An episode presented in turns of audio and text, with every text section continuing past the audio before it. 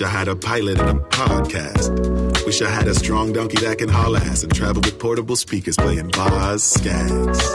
I wish I had a million dollars. I wish I had a million albums. I wish I had a million problems. That way I couldn't pinpoint all one million outcomes. I wish I found a genie lamp. I wish them girls gave me them sugar like Beenie Man. Yeah. I wish I was a comedian, a late night sitcom syndicated on TV land. I wish this well had water in it. These kids are stealing all my pennies. Focused on my wealth. You can help me wish, but I would rather wish for help. It's like, it's like, I wish, I wish that every time we love and it feels just like this. Like this. Hey, I wish, I wish that every time we do it, it feels just like this. Like this. Hey, I wish, I wish that every time we love and it feels just like this. Like this. Hey, it feels just like this. It feels. I wish I had a time machine. Wish I had a better rhyming speed. Wish that I could speak to giants after climbing up a green stalk that grew from a lima bean. I wish that I could spread my wings. Yeah. I wish that I had seven limbs. Yeah. That way I'd hold on to everything and laugh when I hear people wishing for the better things. I wish I spoke fluent Spanish. Dímelo, dímelo. At least I kinda understand it. wish that I could throw the deuce like Gambit and get so large I could play pool with the planets. Yeah. Hello, cats and kittens, and welcome to episode 88 of The Debrief. I am your host, Briahna Joy Gray, and I am overjoyed as always to be with you here this evening. Today, we tackled a topic that is uh, very germane to the conversations we have here on the debrief, and that is the question of a general strike. I spoke to on today's Bad Faith uh, Free episode a labor historian and author of the 10 strikes that shaped America, Erik Loomis. Really, to get to the bottom of this question that's been plaguing me for some time why is it that some parts of the left, perhaps sometimes described as the bourgeois left, um, the laptop left, etc., are so opposed to the idea of a general strike, although that's a little unfair. There are members, I think, of genuinely of the activist organizer community who also are skittish about the term, but it's really the online left who has so much vitriol worked up over the idea of even talking about a general strike. And I wanted to know if we could do a little applied history and use the examples from the past to inform the present moment we are in. I want to get right to the calls because I know it's not just the episode people want to talk about. It was a fun day on the Hill. We had some friends of the show on. Uh, Nick Cruz from the Revolutionary Blackout Network came on, and we had a really great back and forth about uh, whether or not uh, Press Secretary Karine Jean Pierre appropriately attributed uh, the uh, immigration uh, immigrants um, uh, who are now the focus of all of this media attention over the these kind of show show flights Uh, of immigrants uh, by Ron DeSantis from Texas to uh, Martha's Vineyard whether or not communism was to blame for their displacement in the first instance. It got very hype. It was a very interesting and fun, engaging conversation. And it's exactly why those of you who might have drifted off from the hill should definitely turn back in. The left is retaking the hill. the left is reclaiming rising. We need you back over there in the comment section. There's some good stuff happening. Uh, but let's get right to it. Karthik, you're up first. What's on your mind? Uh, well, uh, congratulations on your uh, 88th episode. Um, I feel honored that I'm first in line because I hate waiting three hours, which is why I call you. And uh, Nick, if you're uh, listening to this, I see you in the uh, listener queue. Congrats, man! I thought you did a great job on the debate. It was the best. And uh, I just wanted to say that uh, RBN is my favorite channel on YouTube now. So you know, I love that for you. Is Nick but, up here? I don't see Nick. Where is he? He's in the listeners. I thought you were going to make him a speaker, but obviously, Briahna, you know, uh, bad faith is very close. You know, very close. I am not offended.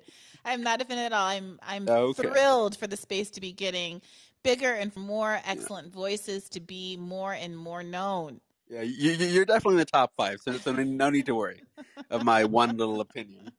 Um, but no, yeah, I thought you know, I thought it's funny. Um, oh, by the way, I did comment, so I will want the left takeover comments, like you said. And I thought the debate was great because usually, because I, I, I actually see the Hill a decent amount, you know, maybe it's more than some other lefties. Um, and I always notice that Rob, like Robbie, no matter what the topic is, like, like, whether it's like a, uh, Ye- Ye- Yemen being bombed or if it's like you know like some random culture war issue, he's always super calm, you know. He's like, uh, well, you know, this happened or that happened, but we need feudalism, and also, uh, uh, uh Amazon is the best corporation ever. You know, that's just fine. He can do whatever he wants. But I love how, like, first time ever, he got really mad. So, uh, I don't know. That's the first time. If you were oh, really a regular watcher of uh, Rising Karthik, you'll know that he and I had a pretty animated conversation at the end of one of my radars recently about student debt, in which he threw a pin across the room. So oh, I didn't just, see that. Okay, my yeah, mistake. It's, uh, uh, more more reason to be watching Rising more regularly. But but what's what's on your mind? Did you have any um? Oh yeah, yeah. Besides, because I'm sure everybody's gonna bring that up, so I want to be unique. So in terms of the general strike, um, like obviously I support it because like obviously I I haven't read much theory, so like I don't know how that would work. Obviously, um, but so in terms of the general strike, like how much do you think that would require? Would that require like ten percent of the workforce, fifteen? 520 what's your thoughts on that I don't know if that's the right question. I'm no labor organizer, but it seems to me that we already have a major industry on the precipice of a strike. I recorded an episode today with a rail worker and labor journalist that'll be out on Monday, in which he was very open and sympathetic to the idea of a general strike and was very conscious of the level of power that the rail workers have right now because of how essential their work really is.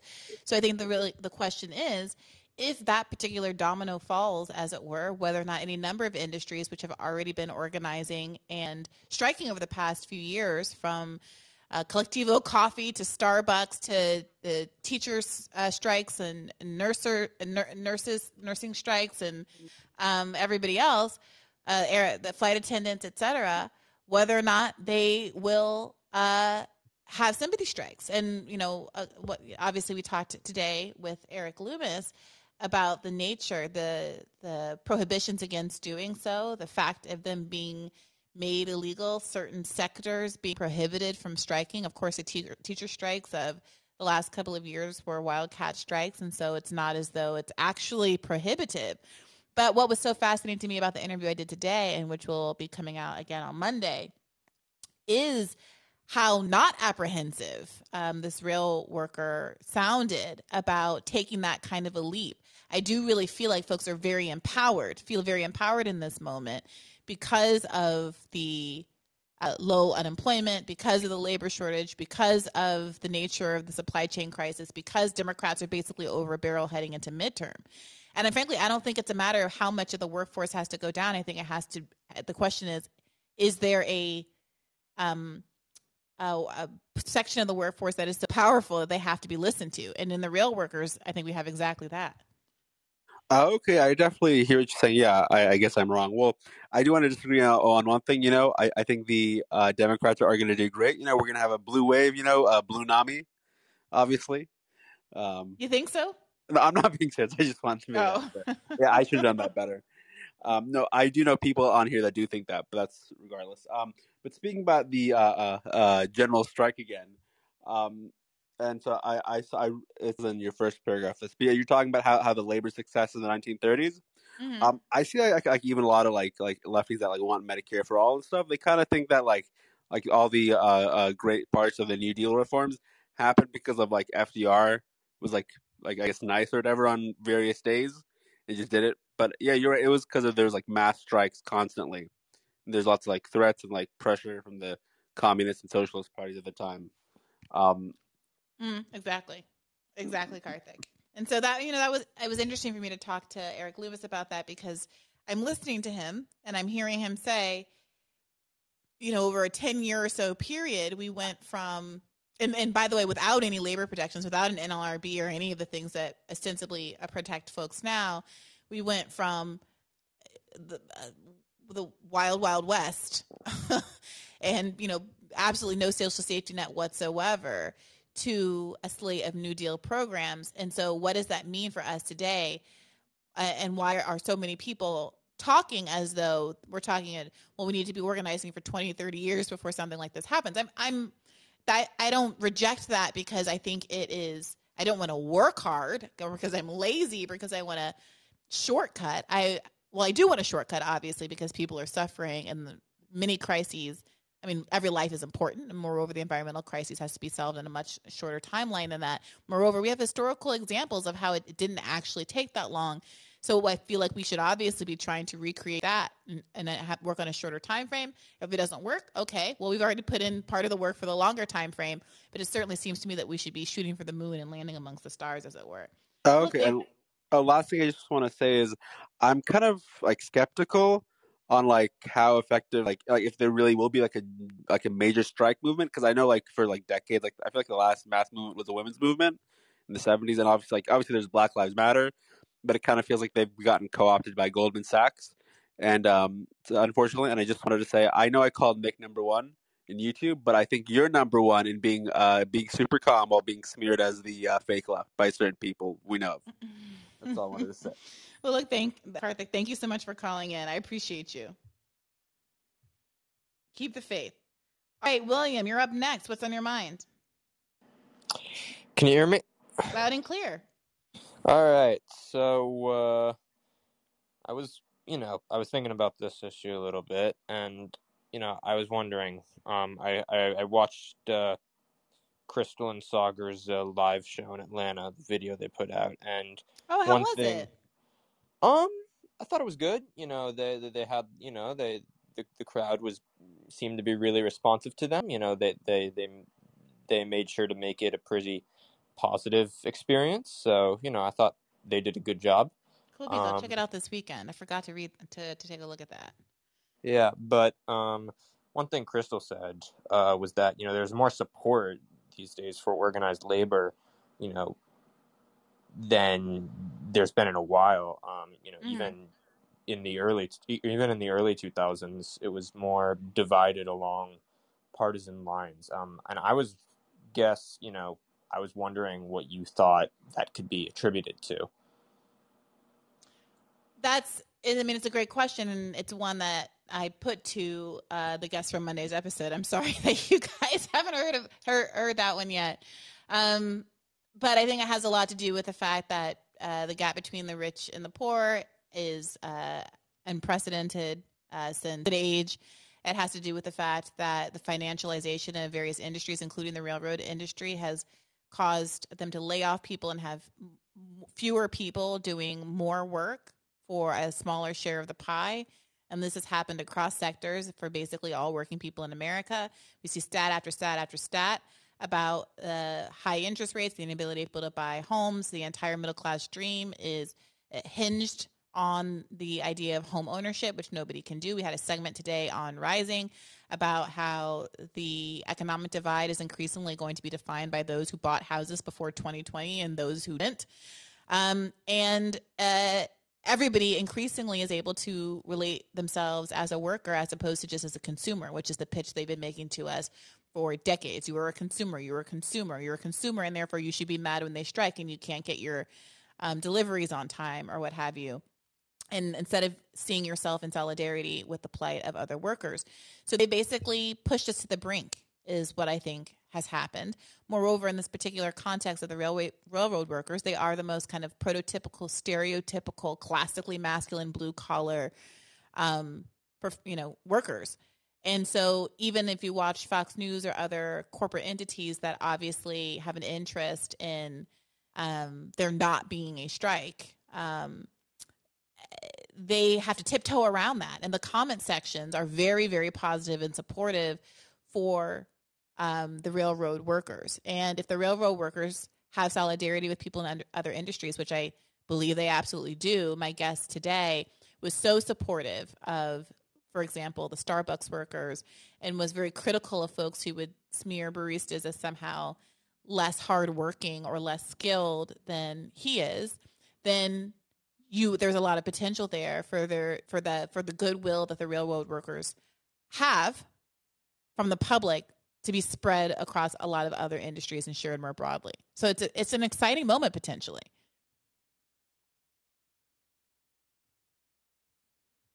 Oh, did I lose him? Okay, sorry about that, William. Uh, Rick, you're up next. What's on your mind?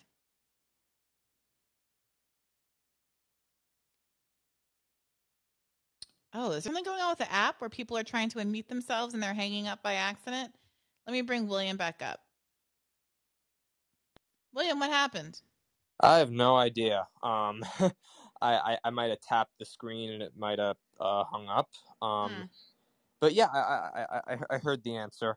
Um, I mean, yeah, you know, I think uh, I've, I've you know I've been uh, I remember the uh, one Amer was it one American I think it was Newsmax the Newsmax segment I think I've heard you discuss it before where you know the one of the workers kind of described like what their conditions were and you know that like no we don't get any days off and mm-hmm. one of the newsmax hosts was pretty you know was pretty shocked um, mm-hmm. um but i've also thought about something else and that one union you know one type of union um, while unions have been enjoying a lot of public support one type of union that hasn't necessarily enjoyed that same type of support have been teachers unions.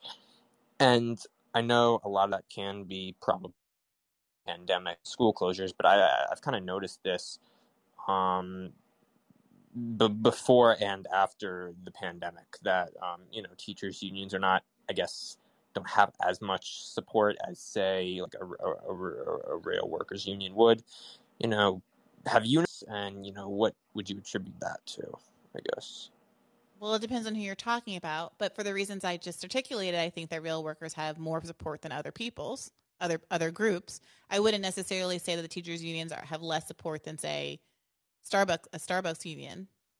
Um, and I do think that it's a little bit of um, revisionist history happening here because there's a discourse right now about teachers because of the woke, uh, you know, the the woke Gestapo who are going around trying to smear everybody on the basis of them liking trans people too much, but in reality, when the teacher, when those wildcat strikes were happening in like 2018, 2019, there was a lot of support for them. And I think on an individual basis, the average person actually feels very positively about teachers. People with kids understand that teachers spend more time with their kids than they do. Most people have pretty good relationships with them and are very grateful for the work that they do with their children and for their communities. So I actually, if your question is, am I concerned that somehow teachers will get left out or excluded from some broader solidarity movement or general strike, I don't have that concern in the least. And frankly, I think them actually going on strike and being able to hear directly from teachers instead of just Tucker Carlson reports about how they're mad about some Canadian teacher with large breasts will actually remind people that these are human beings that are being vilified on a regular basis, human beings that take care of their children for more hours a day than they do. And that maybe that will help to push back against some of this abstract conversation about teachers that's happening right now in the context of this COVID pandemic. Yeah, yeah, I guess. Yeah, that's a, that's a really good answer, and I, I, I agree with you. I guess I was just kind of you know thinking about you know my my school district, and there was a lot of, especially during the pandemic, there was a lot of backlash against our our teachers unions, which you know I mm. didn't. I, I sometimes kind of understood why people were frustrated, but I didn't really, you know, understand the backlash. I think you have to understand these are people too, with their own needs. Um, and I have one more question that's a little off topic, and I've been asking mm-hmm. a lot of people. I've been asking quite a few people this lately, and I've gotten some interesting answers to say the least. Um, I think it's an interesting question, and that would be if if you were to pick one country that you believe the U.S. should model itself after, what would it be? And I know it, it can be a tough question, but what do you think? Yeah, I, I'm not sure. I'm really I don't even want to answer that question because that shouldn't be the goal. And I don't know it nearly enough about any other country that I've never lived in. And, you know, because mm. if, if I say something, you're going to, if I say some Scandinavian country, oh, but there's the Nazis are on the rise. So, you know, look, the United States is very low among, uh, you know, uh, whatever you call it, the global north or what have you, for almost every metric. Um, literacy, maternal mortality, uh, quality of health care, and et cetera down the line. So pick one, any of them will be an improvement along most of those metrics. It, it's a long list of people who are coming in, in front of us. Do you have a country in mind? I guess the one that I, I guess the one, you know, I, I would say, yeah, I guess the one that I thought of was Austria. Um, you know, with with Austria, they, you know, I, I guess they have a lot of you know those attributes, um, like their healthcare system is a lot better. Um, you know, they have you know the um, as far as workers' rights in the Global Rights Index, um, they they rank really highly. Um, good wages, um, you know, uh, mostly um, cost of education is a lot lower, and also I would say their foreign policy is pretty different to the rest of their neighbors. Mm. You know, hmm. they they've been I think they've been neutral for a long time now. Um, which I is something I would agree with. I, I, know a lot of you know other people wouldn't necessarily agree with that, but that would be my answer. Um, but but yeah, you know, I, I know people have different opinions about that, and I have gotten some interesting answers. Uh, so yeah. All right. Well, thank you. Look, if anybody else in the queue wants to answer that question when they're up, uh, shoot your shot. Thank you for calling in, William. No problem. Have a good one. You too. Keep the faith. All right. Shelly, how goes it? What's on your mind this evening?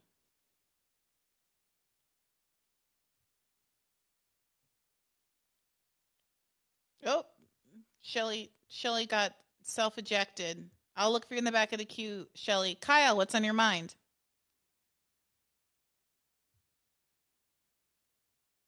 What is going on with the app today? You hear me, Bree? I can hear you, Kyle. I'm glad hey, you're able to make it through. What's on your mind tonight? Hey, I've got a quick language mea culpa that your chat set me straight on, and I did some self reflection regarding. I listened to our conversation back a couple weeks ago, and I had brought up one of the three issues that I thought on the left that was we were going to struggle with in the midterms. One of them was I quote the trans issue, and when I listened to that back, I thought, Jesus, Kyle, that sounds a lot like the Jewish question. Okay, that's that, that that is horrible. There is no such thing as the trans issue. What there is is a gender identity discussion, which yes is brought up almost exclusively by the right. And so, yes, I, I, I, I appreciate your chat for setting me straight on that. And I just wanted to, uh, that I'm, I'm coming around on that. So that was first and foremost. Love the chat. Uh, Shout out to the chat. Yes. And and thank um, you for all your, your graciousness there, Kyle. Well done all no, around. No, for sure. Um, I was curious. I have not heard you comment publicly um, about, and if you have, I apologize. But I was really curious about the general strike discussion about um, you lived through it. You could have been considered upper management on the Bernie campaign, and I'm not sure if it was a couple weeks out before Iowa or New Hampshire. But wasn't there a field staff revolt, um, or was it your? Was there some? I don't want to mischaracterize what happened, and I just remember getting a lot of stuff sent around to me about the Bernie, the field staff, and um, like threaten if, if they had some sort of demands, and if not, that they would not knock on doors or call. Am, am I am I ringing a bell? I, I was curious. I, about... I, I, honestly, I'm embarrassed to say, I, it doesn't. It doesn't really ring a bell for me. Uh, I wasn't management, um, and to be honest, I didn't participate that much. Uh, I went to like you know the, the initial meetings when we voted, and that's about all that I really heard about any of that. So you know, I I I sat in a room on my computer uh, and the- tweeted mostly during the campaign. I wasn't involved in any kind of um, what do you call it, oh. chief of staffy type of things. So, so, you so you weren't on the field side of it. Oh, well, no, then, not at all. Okay. Um, I, I, oh, so I guess if you were, so what, am I am I wrong that there wasn't a threat of a, a, a of kind of a walkout or we're not going to do this if these maybe there was. I can Google it right now. I'm really not trying to be coy. I I, I honestly. No.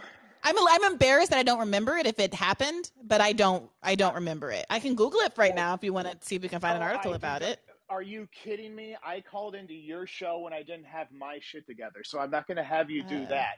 Um, let's, um, if that was the case, let's say, let, us say, and and let's oh, isn't it from 2016? Was, was, it 2016? I see Bernie oh, Sanders' new political group is met by staff revolt. I don't. Wait a minute. That was. It was from 2016. I didn't work on the campaign then. of course you didn't. Of course you were. You were. Uh, of course you were. You're lost. Okay. Let's say that would have been the case, and, and I come and I come from the field side of it as a field director. I'm just saying, if would that let's say two weeks before Iowa, let's say two weeks mm-hmm. before Iowa, I guess that's kind of where the rail workers are right now. I mean, that is the optimum point of leverage. And as a field staffer, you are working 100 hours a week for shit pay and your life sucks, but this is this is what you've signed up for. But you also have the maximum amount of leverage and, and you're right there. It, is that if, if, if the field staff um, holds out for a holds out for better conditions two weeks before Iowa is that a win for worker solidarity? Or is is that like are you guys doing this to us right now? Like right now? Are you kidding me? Like, yeah um, every are we every towards the goal? Like every group of strikers has to has to make the case to the public for sympathy like right now the play is the conservatives in both parties are trying to emphasize the harm to consumers and make us feel like it is their fault if we are inconvenienced as opposed to management's fault for not just giving in to their pretty modest demands. And so right now, part of the reason that there's so much sympathy for rail workers is because they live big and large in our imaginations. They are historically valued quantity in the United States of America, but also we them as essential workers in the context of this crisis. We're having a supply chain issue. They seem very, very, very essential. And also, they there's no question about how much they how hard they work and also, they are asking for very little. We're not even talking about wage raises at this point, talking about vacation days. Moreover, there's all of this evidence that these uh, rail barons have earned an enormous amount of money over the course of the pandemic, exploiting the supply chain crisis, and that they have used that money to pay dividends out to their shareholders. So there's not even a question about whether or not they can afford it. So all of the narratives that could make the public side with management don't exist. This isn't about some greedy employees. This isn't some quote unquote public sector union trying to get fat off the hog, like um, uh, Professor Loomis was explaining today, and ex- when he was talking about how teachers unions became reviled in the 70s because there was this gap between what private sector and public sector unions were able to achieve, but the public sector unions doing better for themselves, causing resentment among private sector unions. None of that exists. So in the case of like a like a walkout on a campaign, I mean, we saw this a little bit with uh, what's her face in New York in the mayor's race, uh, Dianne Morales, where there were mm-hmm. mixed feelings on the left because some people felt as though the kind of demands that were being made were perhaps perceived to be inappropriate. Um, whether or not they were, I don't, I can't really speak to that. But the feeling was that volunteer staff, college kids who aren't doing this as a full time job, expecting to get health insurance, was maybe a bridge too far and was inappropriately damning the chances of the only real leftist in the race and da da da. So that's a, that's a PR battle that everybody has to wage. Well, I'm almost disappointed that this strike, this field worker strike, wasn't a bigger deal to you that you wouldn't like remember it? Because that is really the only thing that is keeping me from viewing the quiet quitting movement as opposed to a quiet quitting epidemic in terms of kind of just showing up and doing exactly what we need to do and no more. I know that's not the kind of field staff that I would want, and it's not the kind of folks I would like to hire. That being said, I read I as I've been reading Battle for the Soul, the Bernie book, um, mm-hmm. of which you're a main star. They talked about how when he dropped out, a major thing was he wanted to make sure the staff had health insurance through the mm-hmm. end of the campaign. And I that I had kind of put one and one together, thinking that was a concession from before that the field staff worked out. And th- because that was something that I know my field staff, and then four years before that as a field staffer, never would have crossed our minds to to to to. Would, wouldn't even have been a a, a consideration. And so, um, I, I, I guess, um, I don't know. I, I, am sorry I didn't, I didn't call in with, with better shit because I, I assumed that it was a bigger deal than what it would have been two weeks before I. Uh, yeah, I'm I'm sorry I wasn't more privy to that or where that particular concession. I, I, I don't remember and then it ended healthcare... up being in 2016. So wait a, minute, wait a minute. Circulator. I, I don't know. I don't actually. I don't know if it was 2016. I just did a quick Google, and that was the only thing that came up. I, am not trying to represent anything at all right now, but I don't remember um, the healthcare provision being part of. I don't remember being like kind of rung out of the campaign. I remember it being something that was talked about almost immediately and forever. Um, I mean, I, that might be a mismemory, but I don't remember like wrangling for that. I remember that being something that Bernie wanted to do, and which was something that was offered up not not That's as part of a negotiation. But I, I I wasn't privy to any of it, so I could be wrong about that as well. Problem. Well, that's all I had. And again, if it wasn't a bigger deal than what it was, I'll throw it up in the chat if I find it because it was. Let's put it this way: it was sent around to me by my other former right wing cohorts about uh, this is why or why they didn't you know they they were threatening to walk out two weeks before Iowa, and that their concern was as opposed to X, Y, and Z, kind of like a ha ha ha thing.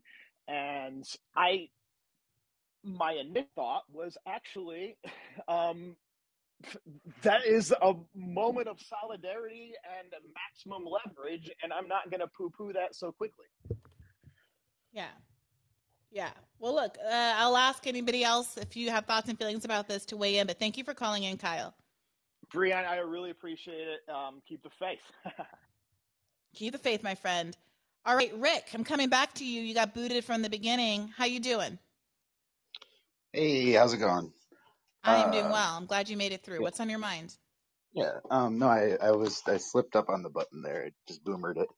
Um, no, one of the things I've been thinking about you're talking about labor history, and I was listening to your podcast, and I've been reading this book uh, on and off here about the labor history here. I live in Upper Michigan, and there's mm. um, a lumberjack strike back in the 30s, and the lumberjack strike was instigated by the IWW and the CPUSA in 1937. They came to like the middle of the Northwoods to like go out to the lumber camps and like crash and like do lumber jobs and salt the salt the lumber companies. And one of the things that they did that I think is really important that like comes like comes in handy now is this idea that like they were using what they called cultural centers or like immigrant centers because there were a lot of uh, Finnish and Swedish immigrants that were doing the jobs in English, getting exploited, all that stuff. Like, mm-hmm. and they had um, these cultural centers that they built where they could crash when they weren't be able to sleep at the, the, lumber camps. They could sleep at the at these centers, and they had like kitchens, and they had meetings, and they could uh, the both the mining unions and the lumberjack unions together like used them, and they were set up and funded by the Communist Party, and they had like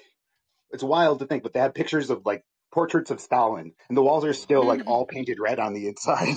like they were like not joking around up here, and that, like and um, but no, like the the thing about that is that we need to have some sort of physical, actual space where people can organize around. And we don't have that sort of thing anymore. We're so distant from each other, but like you can't you can't eat and live on the strike. And that's like always the big thing. Whenever people t- start talking about general strike, they're like, well, you have to, we don't have the mutual aid funds. We don't have, you know, we don't have the, the, uh, you can't do that because we don't have, you know, childcare. We don't have people on board. Who's going to pay their rent and all that stuff. Like it comes up and instead of organizing to fulfill all those needs, you constantly hear people saying, well, we can't do it because we don't have any of that stuff, which I think is right.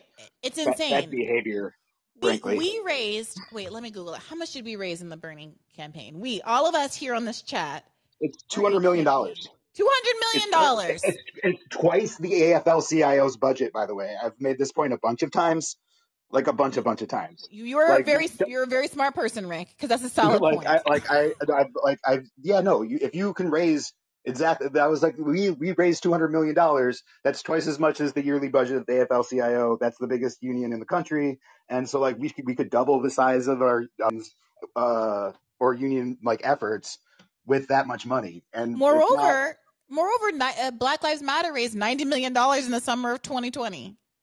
Yeah, like these are huge sums of money raise these big sums of money and like how like what would it take to have put up like a cultural center where like people who get like kicked out of their house because they lost their job at Starbucks for unionizing like could crash in for a, a couple of months while their case comes through you know like that kind of stuff right. is like important right like we need that kind 100%. of thing otherwise you can't really do it um the other thing i it kind of got buried in the news i feel like it doesn't get brought up enough speaking of like during black lives matter uh the, the longshoremen's union went on strike and that was a big deal. They went on strike mm. for the, the, same amount of time uh, uh, as like the, the, knee was on his neck, right? And that was like symbolic. Mm. But they threatened to go on strike for eight hours and then eight days if they if they there wasn't an arrest, right? And there was an arrest, like partly because of that, and it was very buried. And I think that like people forget like whenever the unions do use their power, the the media does a really good job of burying it. Like there was mm-hmm. almost nothing about that when that happened. Like it was I, hardly any press. I think the only thing I saw in it was like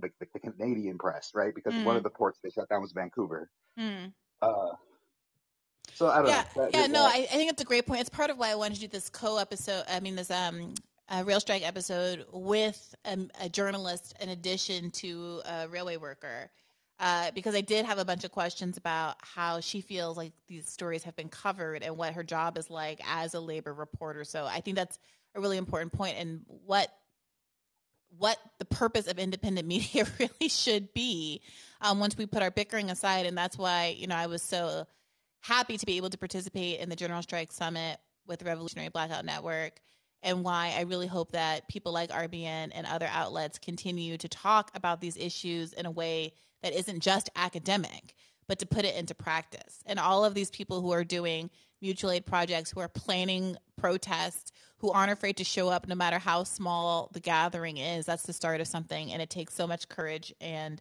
frankly, a lot of time, energy, and money from people who don't have a lot of any of those things. And so, yeah, I'm glad I'm glad to be here with you. I'm glad for you to be raising that, and I'm glad to be able to continue to cover these kinds of things.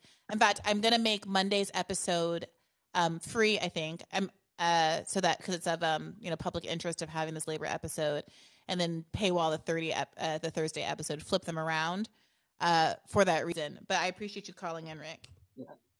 Um, what, one one additional thing is that there are hybrid cases. There are people like uh, Jasmine Sherman, 2024, who's running for president. Almost all of their funds go to mutual aid programs, right? So you use the the campaign aspect. Uh, uh, Kaylin, uh, Kayla Kayla Herndon in what's the uh, unicorn uh, party? Mayor Denver, same same thing, same thing. Like you take she uh, she took all of her funds and put it towards disability programs and feeding the homeless. Uh, Jasmine Sherman's doing housing.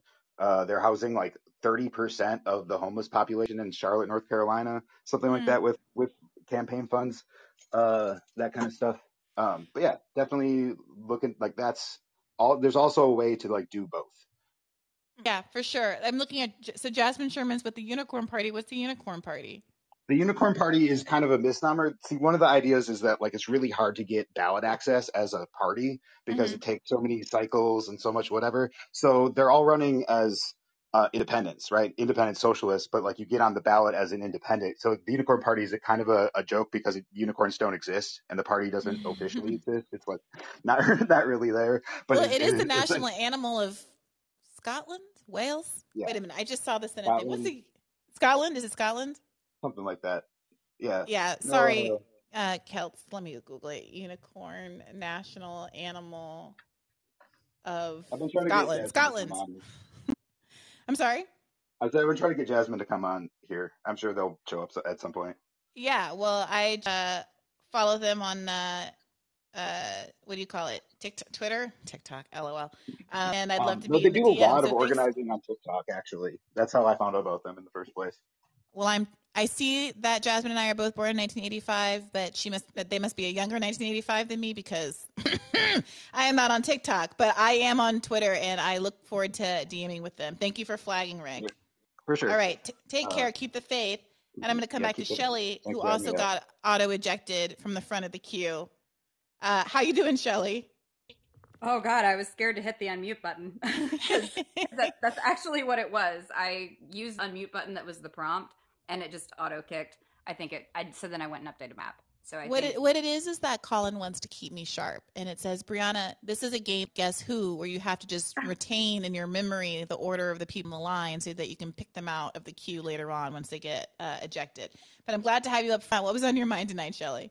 Well, no, um, I really enjoyed the conversation that you had with your guest today, and I also just wanted to shout out Nick, who's in queue. Um, Is he? Let me let me go. Nick, just come up here and talk with me. Okay, but go ahead, Shelly. Yeah, um, so that was what one of my main purposes is to make sure you saw Nick in the queue or in the listeners. Um, yeah, he's he's in a he did such a great job on the hill today. That's not Nick. Wait, he's oh, he in the caller queue. He was there. I don't see him. He stopped being there. He down? He, Nick, no pressure up, or you can come up for a second and then go back no, down. No, he had seriously called in. He might have done the same. Uh, he might have done the same thing. Like maybe just update the app. So chat, holler at Nick whenever he gets back in and tell him maybe try to update her. I don't know what was going yeah, on. I'm, happy to bring him up. I'd love to bring him up. But go yeah, ahead, Shelly. Yeah. Anyway, he did such a great job on the hill. Like, amen. I was, just, I was so impressed, and you know, and also Savvy did such a great job. She really did. I'm but, loving. I'm loving this RB. Like you know, you go, you take a little bit of a chance. You know, you say to the producers, "I have a suggestion." You don't exactly yeah. know how it's going to go. You hope for the best you know, there's guests all the time that I don't think are that great. So whatever, how bad could it be? And then when your when your suggestions shine, I gotta say, I'm a I'm a I feel like a proud mama bird. oh, good. And because so they both my, just killed it. Mm-hmm. Yeah, my first question was, uh, did, like, can you give us like a like a sidebar? Like, did Robbie like throw a pin after Nick went off the screen?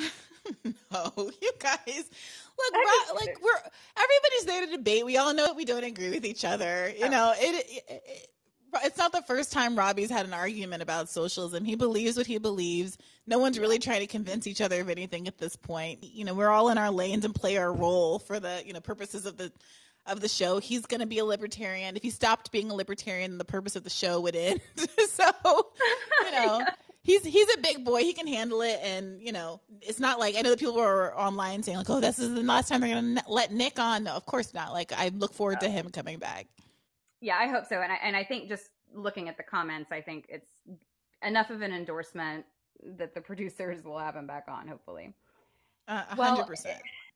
So, and I guess my second comment I guess was going to be about your your guest, and you know, he he described you know that, that it was the communist party that was that were the most effective organizers mm-hmm. during that period of time mm-hmm. but i think that there was another part of it maybe that kind of got left out because you know you were kind of asking well what made this so great like what what was this fast rise that they had that mm-hmm. like 1920s to 1930s and we often and and there was also the comment that he made about like well then they found out that they were taking orders from the Soviet Union. and I was just kind of wondering like if he'd ever considered the fact that they're that because the Soviet Union was consulting them, maybe that's the reason why they were effective. Yeah, this was a point. In fact, you asked about the uh, sidebar, what the conversation with Robbie was like afterward. That, that this is actually a conversation we had in the break about the relevance and importance of international solidarity um, and why it is that there is there was this emphasis in the conversation with Nick about feeling solidarity with working people across the world, being able to understand the class dynamics of a place like Cuba, so you don't fall into the trap of saying, "Well, all the Cubans in Florida hate socialism, so." you know, why do you think that they're happy while they're in Cuba? It's like, well, no, those are the rich, this the bourgeois who left and fled because they were the ones in the oppressive class. And and uh, Gerald Horne had this conversation. Um, uh, Dr. CBS had this conversation on the podcast. Like a lot, especially I think the Black socialists have a really firm grasp yep. of why it is necessary, why it's helpful to these movements to have solidarity not just within your own country but to have support from other places in the world other governments to the extent that other leftist governments rise to power like we had these socialist ones in colombia what a wonderful thing to be able to have support um, mm-hmm. to have people in forums like international you know groups like un to be able to advocate for the shared interest of working people to call out the United States for its own hypocrisy in a way that has happened from time to time, in a way that's quite embarrassing to the United States, having never signed on to the Universal Declaration for the Rights of the Child because we won't guarantee basic things like housing to children in the United States of America, you know? Um, so, yeah, like, I mean, it's important. It's important, and obviously, under an uh, underdeveloped part of the left, but I think why there are so such robust criticisms of certain people who would be left leaders, but who don't necessarily always come down on the right side when it comes to foreign policy in particular. Yeah, the foreign policy thing is especially shameful. And then I think the other thing that I was just wanting to kind of um, clarify or whatever is he is he was talking about the boring end to the Democratic Party aspect of it, and no, that that was not the line. Like the directive, like to me, the directive was you run. They were running their own candidates, and then while you had FDR, who was somewhat sympathetic with giving support to the Soviet Union, which the Communist Party was way that they were analyzing it is that the Soviet Union was fighting an anti imperialist war against an imperialist country. And mm. so the communists are against imperialist war, not necessarily anti imperialist war.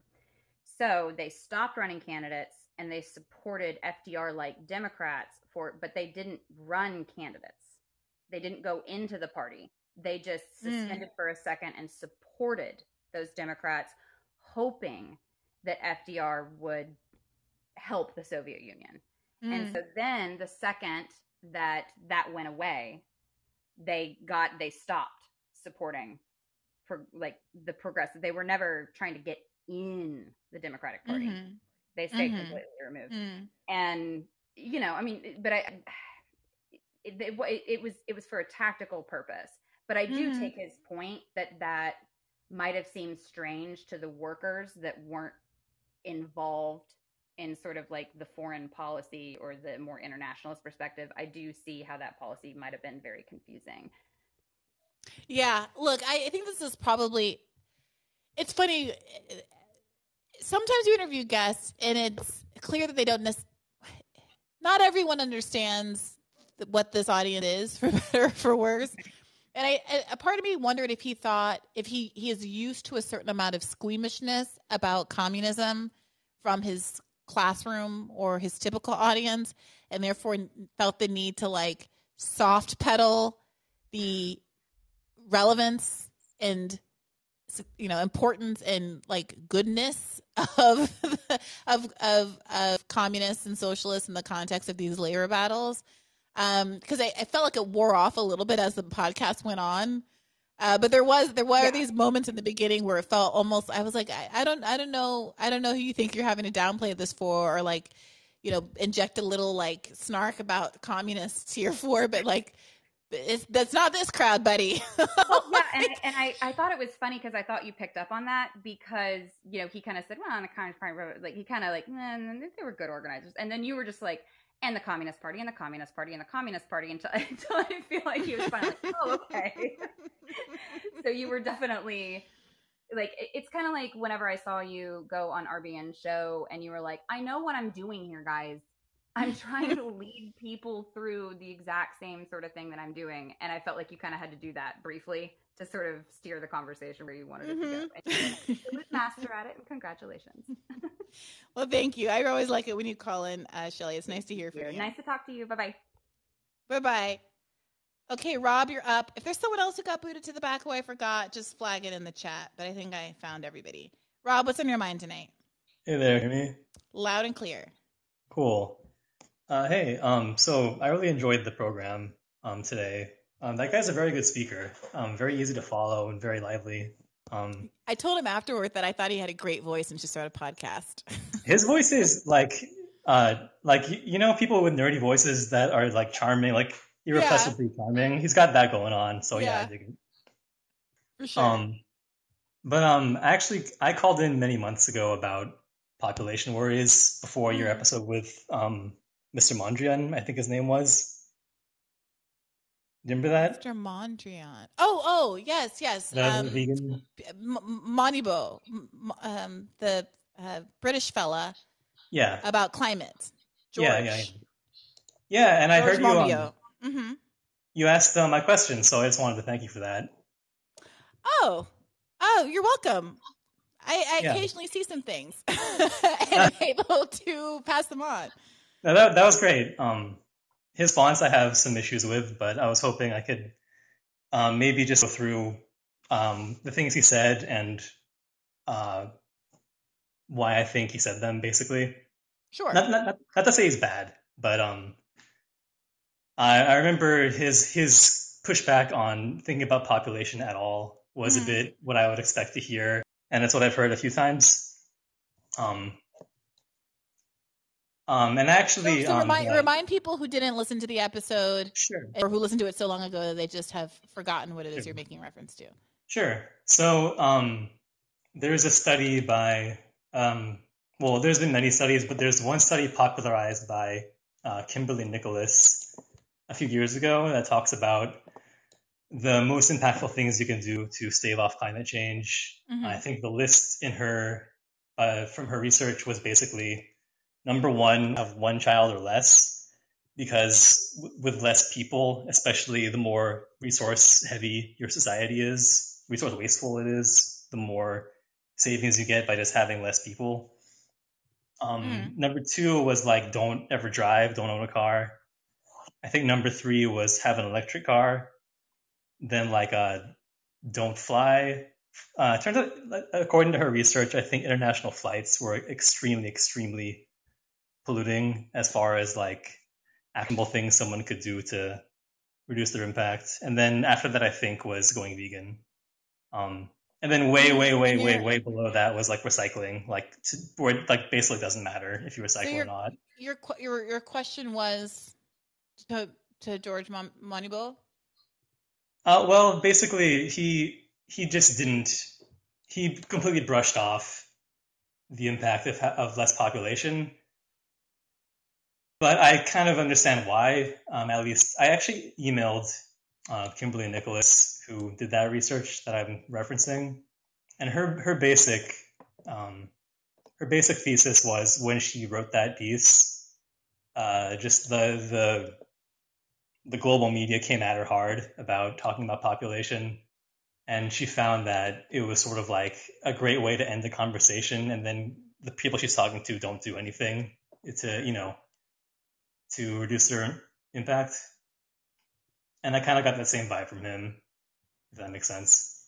Well, I mean, I, I don't want to rehash this because we did go through this before, but uh, isn't I mean the, the argument is that we don't have a resource problem, we have a resource distribution problem, and to that extent, putting the onus on individuals not to fulfill the most basic of like human desires to have a family instead of talking about these huge polluters uh, feels really inhumane. And of course, yes, it is going to turn people off the conversation because there's an intrinsic understanding that you're basically saying that my life and the global north, with all of my affluence and my ability to take international vacation three times a year, over your ability to have a child. Uh, Well, it and- does- and it's, it it's both like a political non-starter, and I also think just an inaccurate emphasis if we actually want to address the climate crisis. well if you in my opinion it's it's not if it's not if or it's it's both really like if you are if you do want to reduce your impact at least you should know the priority the the most impactful things that you're doing and it doesn't it doesn't mean that you shouldn't mobilize against you know lousy policies or not advocate for mass rail or anything like that But who who who is it? Who is this being directed to?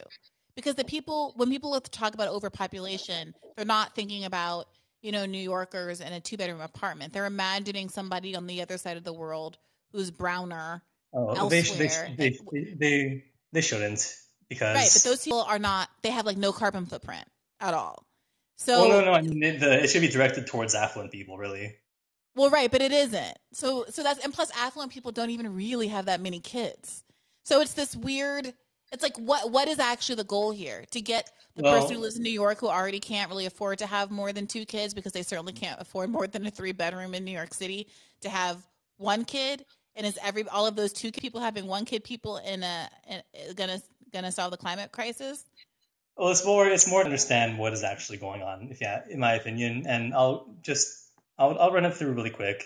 Um, I don't want to argue too much, but the um the number of people and the resource consum- consumption as it stands in the first world is already way way out of whack, and the the goal is to reduce emissions um, and consumption. So if if you know if we were at a stable, if population levels and consumption were at a good balance as right now, and um, population is evening out, there wouldn't be an issue. But that's not the case, basically. Is Like even if is America's doesn't go up- population growing outside Yeah. of through immigration? Well, even even with immigration, as long as you have a higher a certain standard, which you roughly correlate with what nation you're in, it's still an issue. But even so, if you want to, if you do accept that you want like you know you don't want to live in abject poverty around the world, the wealthier nations have to reduce their consumption by like a ton, and having if I go vegan and don't drive, but I have three children, then I I've basically done nothing. Do you have three children? No, but let's let's just say I did. Yeah, but like nobody has three children. like people, the, the, thing that's preventing that's a not... lot of people from having three children is uh, the fact that they can't afford three children. I mean, it just feels like I, like I hear what you're saying, but I, I'm generally just completely not interested in things that don't have a policy connection. This is why I don't care about all of these cultural arguments. Uh, there's a crisis of masculinity. Oh, da da da. Uh, there's too many trans people. Okay, even if I agreed with you, which to be clear, I don't, what you gonna do about it? You can't force people to think differently than you. You can't force people to want to live their lives differently than you. Oh, well, go be sad about it, cry more. You can't tell people, unless you're advocating a one child policy, you can't tell people not to produce. People are, are already having kids in a constrained way because of what they can actually afford. And there are uh, like a handful of people and a handful of companies cause, causing all the emissions. And this all just feels like a big frolicking detour from things that feel really substantive and that we actually could be dealing with. So, you know, I, I got to say, I think I, I appreciate it. We went through this once before. I respect it if you want to go through the world telling people not to have kids. I don't have kids and probably not going to. So God bless. This isn't like personal, but that's that's not that's not my ministry. I mean that's cool. Good luck to you, I mean, Rob. That's, that's why. All right, whatever. Peace. No, don't Rob, don't be don't be don't be mad. I just you know this we could go in circles like this forever, but you're not going to convince me, and I don't mind if you that's, continue that's, to hold fine. on to your to your view. Um, um, but you know, I just I suspect it's not going to be particularly. It's not going to move us forward in any way. That's fine. I'm just trying to basically pass on what I've learned so far. But if you do want to um, the woman I referenced, Kimberly Nicholas, who mm-hmm. wrote the initial piece and then has since backed away from basically saying what I just said for the exact reason you stated, mm-hmm. more or mm-hmm. less. Um, she does have a Twitter, and she does. She's written a few books about like what people could personally do about climate change because you know there's no socialist revolution coming, as far as I can tell, mm-hmm. before it's too late. Um, I thought maybe she'd be a good guest, or I don't know someone to poke to poke and see which pick a brain perhaps. I'll, I'll I'll give it some thought. I'll look into it. What's your name again, Kimberly? Uh, Kimberly Nicholas. Kimberly Nicholas. All right, thank you, Rob. I appreciate it. I'll write it in it in my yeah. Slack to myself. Take care. Keep the faith. First of all, some of you need to stop being so thirsty in the chat. Second of all, Bide, I thought for sure that you were engaged. We need to have a conversation about what's ever going on in your life. And third of all, Jonathan, unmute yourself and hit us with your truth, my friend. It kicked me out again. You're here. Yeah, I know. It like it literally closed the app and then I had to reopen it. So I guess oh, I, okay. I, got here just in the nick of time. I le- I missed the last few seconds of what you said. Um, nothing. I was just um, laughing at um, some thirsty folks in the chat who want to who want to have my babies. Uh, but what's well, what's what's on your mind? Uh, well, I mean, there certainly would be a lot to talk about. I'd be here all day if I was talking about how awesome the Rising was this week. But uh, the uh, the episode, like I I detected in your interview, and you know maybe I was projecting but it seemed like you were like a little frustrated at exactly the same spot I was, which was this we need to organize about it for 10 years, 20 years, 30 years or mm-hmm. or what have you. And like I I do understand where some of these labor historians are coming from, but mm-hmm. I feel like they, in in a certain sense, they've kind of uh, failed to think outside the box. And there are some, you know, people in the labor community nowadays like we had a couple of them on Rising recently, uh, like Joe Burns, or sorry, on um, on Macro and Cheese recently, like Joe mm. Burns, the author of Class Struggle Unionism. That uh, you know, basically, like you, you kind of have to calculate the material conditions of the world around you at the time mm. uh, that played into uh, when these things can be built up really fast, and mm-hmm. also you know that there's uh, a certain degree to which you kind of and like I I don't know if Nick is even still in here, but that's something he may want to look into too. There are other models of organizing besides the the traditional labor union model of organizing that kind of have been erased from the conversation because they're kind of taboo. But one of those is actually the um, kind of uh, leftist communist guerrilla uh, method of organizing, which I'm not saying you need to organize a military unit specifically, but they incorporate as a, a, core of their organizing strategy, which, and it very much is an organizing strategy, uh, a com strategy. It's built very hmm. heavily around comms. It's, it's a, both the direct retail type, like uh, almost like an evangelism, and uh, you know community relations type stuff, and kind of mass market spectacle. Mm. Um, and these are like this is a key part of how and yes in the text that most of the stuff was written it was a military context uh, you know che guevara and and um, and mao zedong are the the two most famous little manuals on on uh, on that type of strategy but it is an organizing strategy fundamentally and this type of method of rapid organizing and taking action like you know hit the ground running type stuff uh, is also a much more aggressive model of organizing, and it doesn't necessarily take 10 years, especially mm-hmm. in the right material conditions. Mm-hmm. And I kind of like, I get frustrated by these, like a lot of the people that say, oh, we got these long, long time horizons. When, firstly, like people in this community here, like, you know, I don't need to tell anybody there's a lot of stuff where the clock is ticking right now. Mm-hmm. You know, there's climate stuff, there's healthcare stuff, there's things that are, you know, immediate threats to to uh, to survival. Mm-hmm. Um, and you know, these are things like we don't have like long time horizons to slowly build a movement and we need to like to a certain degree when people say that it strikes me as a type of doomerism mm-hmm. and you've definitely seen people in the online left use it that way and mm-hmm. like i hate to pick on him because he's always been nice to me on twitter but like ben Burgis, okay mm-hmm. and that whole crowd mm-hmm. okay like they use it like a type of doomerism. Like basically after the Bernie thing, the Bernie campaign ended, mm-hmm. they're like, mm-hmm. no, we just have to do the long hard slog. And mm-hmm. they got mm-hmm. really mad at us during the force the vote thing because like we had a point of leverage we were willing to use aggressively. Mm-hmm. okay, like that's like getting people over like the conversation has to change somehow to get people to think outside the box and maybe you know looking at you know, like I said, I like I think Nick should look into it. Like that's another thing to look at in one of his little summits. Mm. Uh, you know but that I would it? certainly be there for. Well, is there is there something that this is like called? I want to put it in my Slack to myself. Is this like is there like a book or I should read or a person I should interview?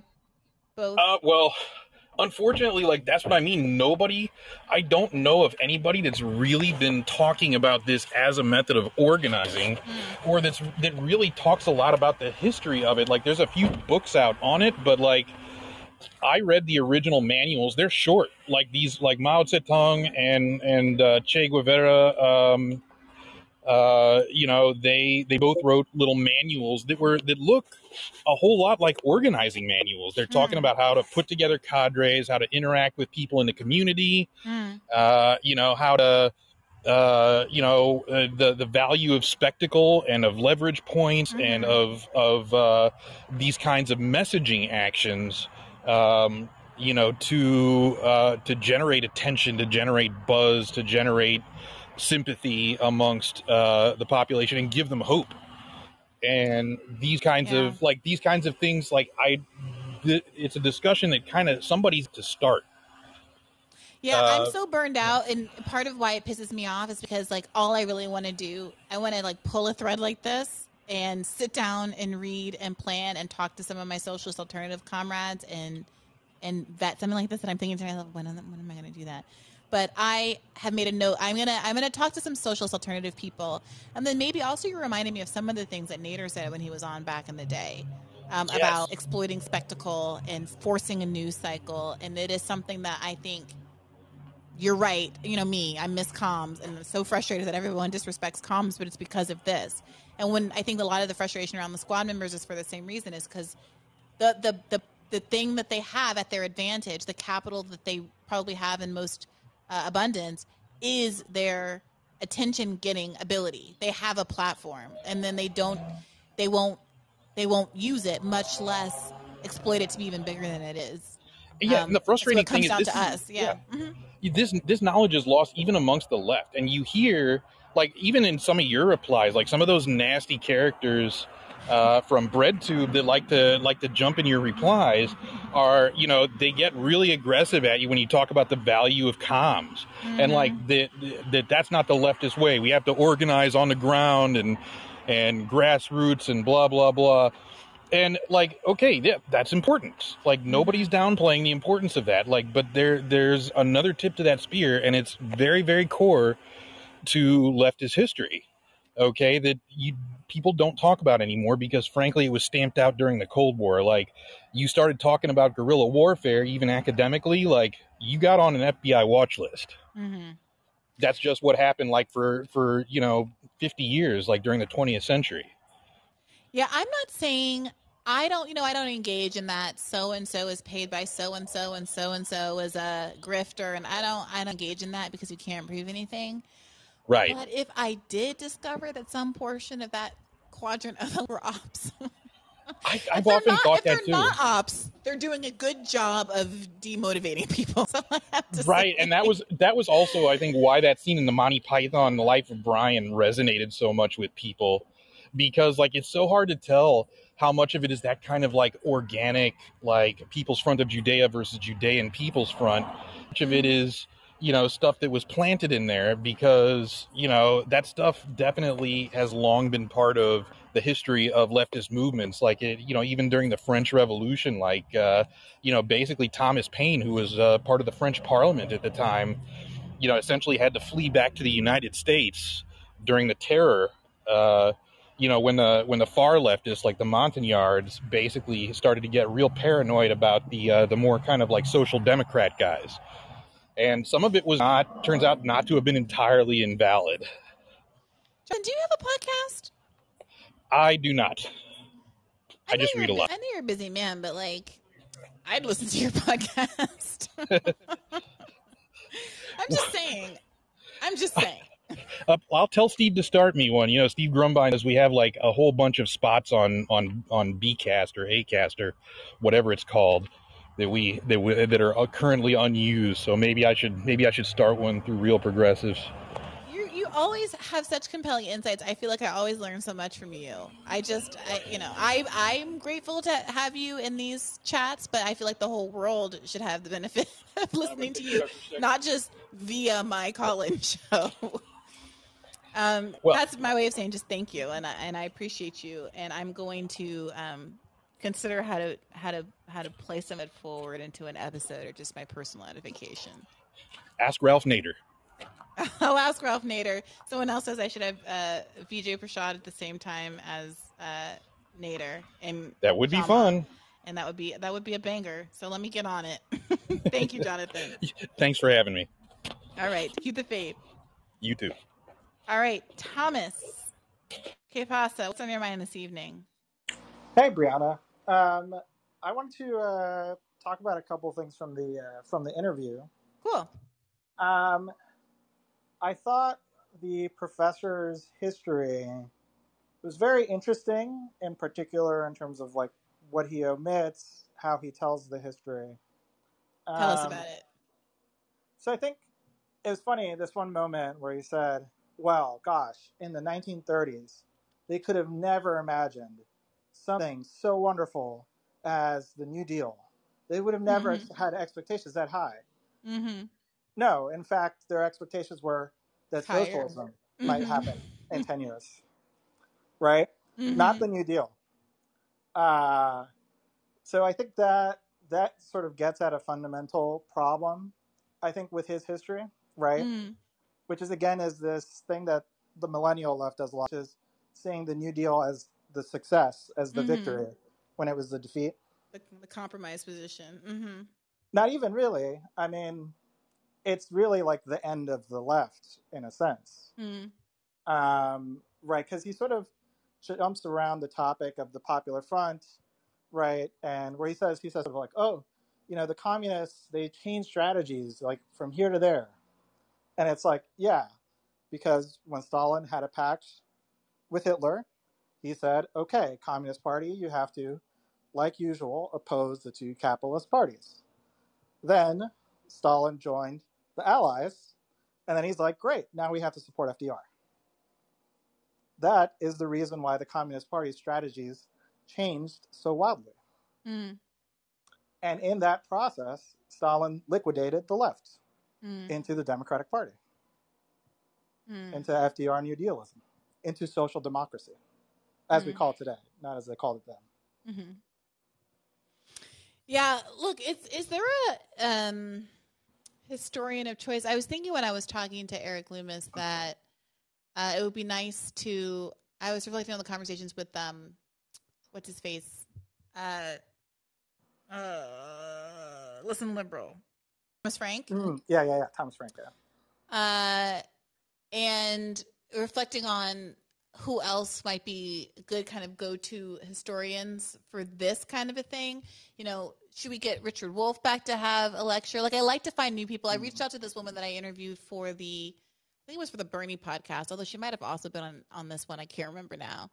Uh, who wrote this book called knocking at labor's door. Uh, uh, but she was she was occupied. I'm going to have her on later. She wasn't free this week.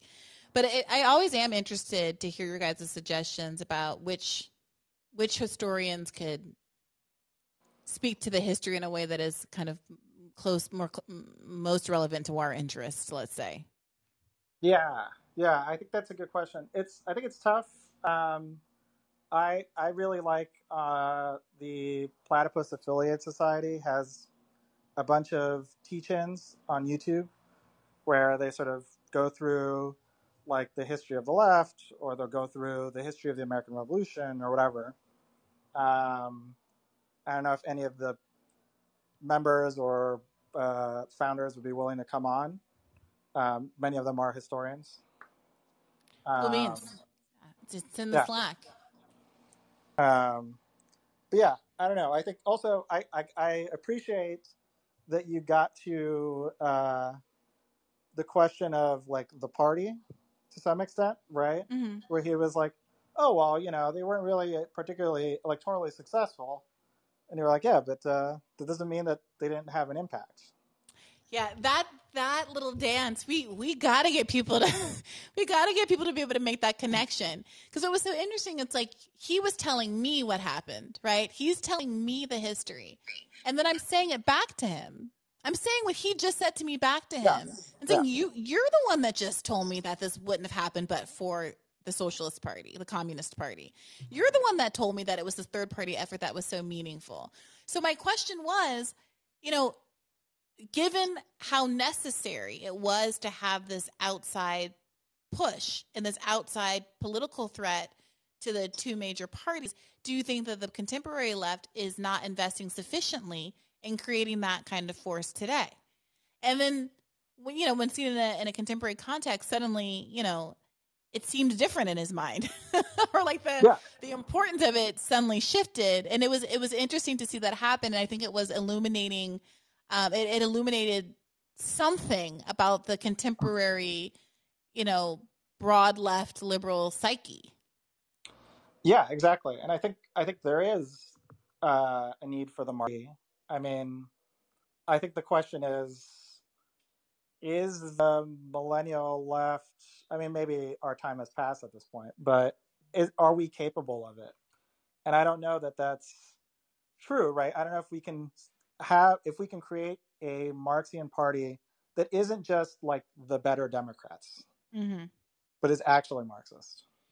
It's such an exciting opportunity, and it is interesting to me that you know we play this game of who's going to run in 2024 and who's going to be the next Bernie and all of this. And even thinking of Bernie, it's interesting to me that no one, none of those candidates seem that interested in that project. And I think it's like the most interesting project. Yeah, well, well, none of them are Marxists either, right? So for them, it's like, okay, start a new party What? So we can be the new Green parties? Okay, so what? Which, from their perspective, if all you want to do is start another capitalist party.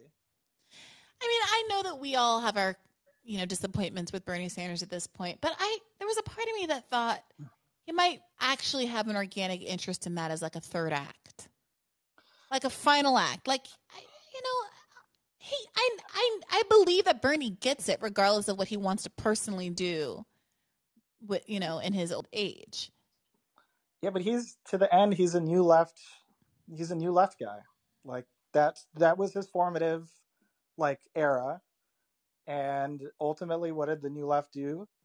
Is say, okay, well, we have to do with Democrats and make them better from the inside. Like that was. I don't know. I mean, he's a man who spent like forty years in Congress as an independent.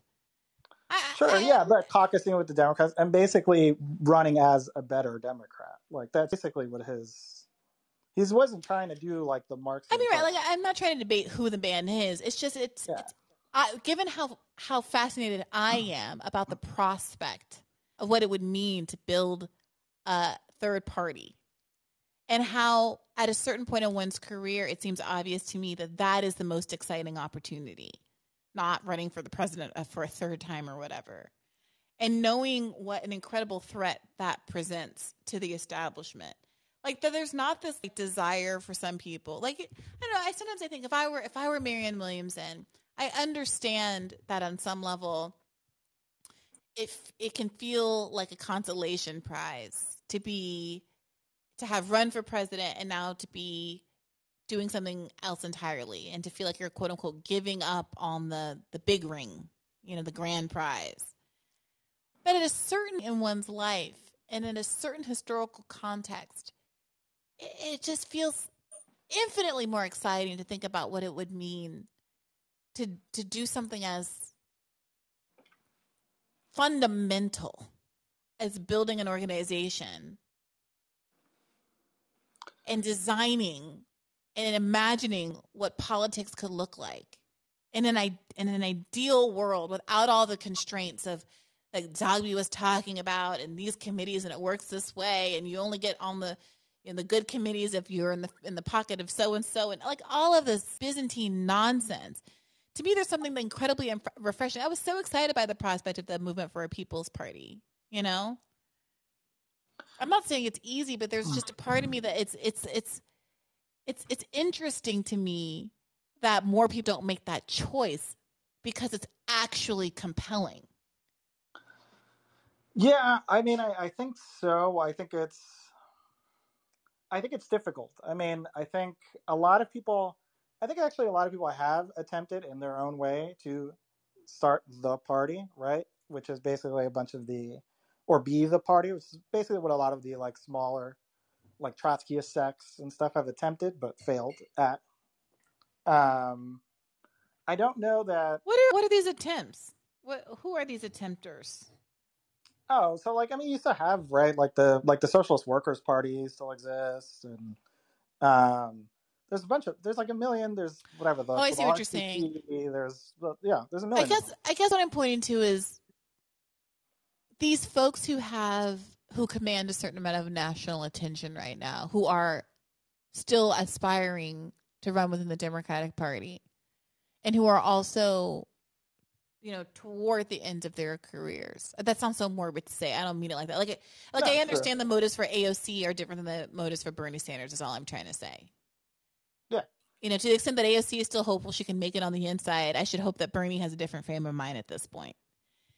And I don't know. It's like they have something, they have advantages that anonymous people in a socialist workers party just don't have. And I it's just it would be so tempting to me. Like that there's no like the, the the part of me that has that I have an enormous like fuck you bone. Like the fact that that Bernie didn't have that fuck you bone to just wanna mm-hmm. wanna throw the monkey wrench, you know? And and actually I would say differentiate him from like Marianne Williamson is that I'm pretty sure Bernie actually knows what the Marxian party is. Like, he was around at a time where, like, that was at least somewhat well known, and he was deep enough in socialist circles that he would know what that is. Mm-hmm. But then again, this is a man who's refused to do it his whole life, right? Yeah, so why would someone in chat says they'd be killing people up in here, and like that's true. You know, that's They true. They do people, be killing sure. people. Yeah, but but we can't just the left can't just say, well, oh, it's impossible. We just they always just kill us. Like it's like no, we have to. It's our responsibility to make it happen. You know, regardless of of what the obstacles are. I mean, regardless of what the obstacles are, that's just what it is, right? yeah, That's the task. Yeah. Look, thank you for calling in, Thomas. I, it's it's been good chatting with you. Thank you. All right, Morgan. Speak your truth. What's on your mind this evening?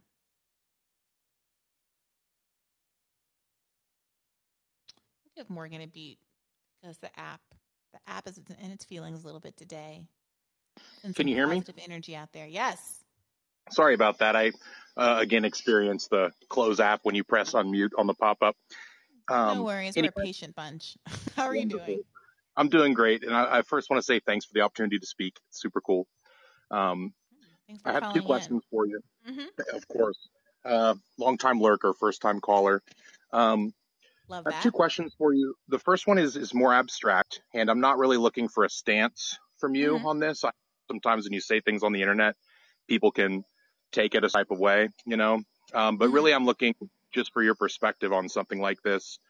Um, something I think about a lot is a strike that occurred in 2018 in the Japanese province of Okayama. And it was a bus driver strike.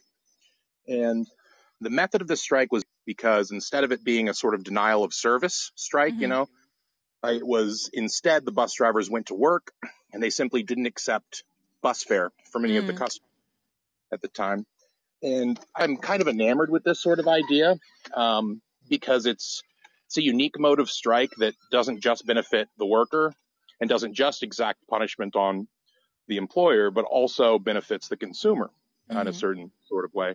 Mhm. And sometimes I find myself just fantasizing about a mode of strike such as this um, in like retail or fast food industries in the United Mm. And I just wonder maybe what your perspective on, on that sort of mode of strike might be. Oh my God. Can you imagine? Um, can you imagine if Starbucks workers did that? How we would be all pouring through the door and just like handing over cash that they can just put in the strike fund? It's, it's, it's almost a scene that exists between the consumer, who's also an exploited member of, of Mm. this uh, formula, right, and the worker, because I think that that's kind of the great strength of, of these movements is that they, they really include far more than just the worker, right? They include the consumer as well. I, I sometimes I, I worry about maybe the legal implications of a strike like that. hmm I feel like the United States with, you know, all of the power they need to to act legally against their employees. But There's something I fantasize about a lot. yeah I, I- thank you for bringing that up that's fascinating i'm gonna i'm gonna google that when we get off of here it reminds me of something when one of the lawyers buyed somebody jog my memory on this but there's like a thing where if you um like if you have a client who is disputing a fee uh the way you handle it so they don't just get accused of like reneging and you know that they're acting in good faith is to basically just put it in escrow account that the attorney holds. It this was some like ethics i don't know i don't remember it was from like the ethics part of the bar exam or something i've never had any real world application for me but you know the idea is like you're you're paying you're paying the rent you're paying whatever it is but it's not going to landlord it's not going to the person um who's right, a sort of ostensibly escrow owed for the consumers, escrow right? For the consumers. In an exactly. scenario, So it's so it's in good faith. It's like I'm not stealing from it's Starbucks. I'm go. right? I'm giving the money, but we we are making a collective choice as a community about who is out here. And I, I just I love the good faith of it all. Like I just I'm That's I'm such really interesting jazzed about permutation it. of that of that idea. Um, yeah, spoken very lawyerly. I'm, I'm sure that's not a word, but um, and if I might uh, piggyback with a second question, hmm uh, the second question I have is, I guess, a bit more pessimistic. Um, something I wonder about a lot nowadays is methods of communication that exist for workers, Mm. especially if we're considering a lot of like retail and fast food workforce as you know, sort of Zoomers, to, to borrow a meme word. Um, and I guess I get a little bit frustrated with the amount of uh, sort of oligarchic control there is over platforms like Twitter and Facebook and Instagram and, and things such as this. And I wonder, like, what are the tactics that exist to start to build communities of like Signal or like other encrypted app um, sort of communication networks between what are in many cases just like very vast groups of workers. You know, if in the retail or fast food That industries, is for instance. that's a great question. I wish our friend, um, I forget her name. I think she was maybe Somali who used to come in these chats sometimes. She was like a, a tech guru uh, and used to weigh in about Bitcoin and stuff. But that's a Mm. that's a great question and a necessary one because look, I know it's spicy, and I know people feel some kind of way about some of these Greenwald takes, but he's right about having skepticism uh, when PayPal and some of these organizations cut off the money supply to some of these some of these right wingers, like or what is it, uh, groomers, gays for groomers, or whatever the heck? Right. they suck. Hard.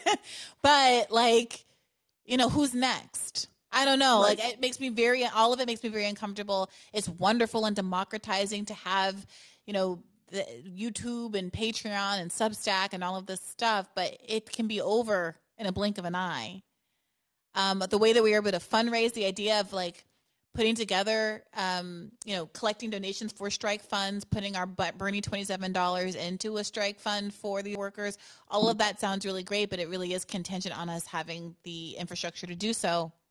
hmm You know, the, what is it? Um, the banks have all agreed to track the, um, uh, to, to track gun purchases, which, you know, maybe is great. I, I can't tell.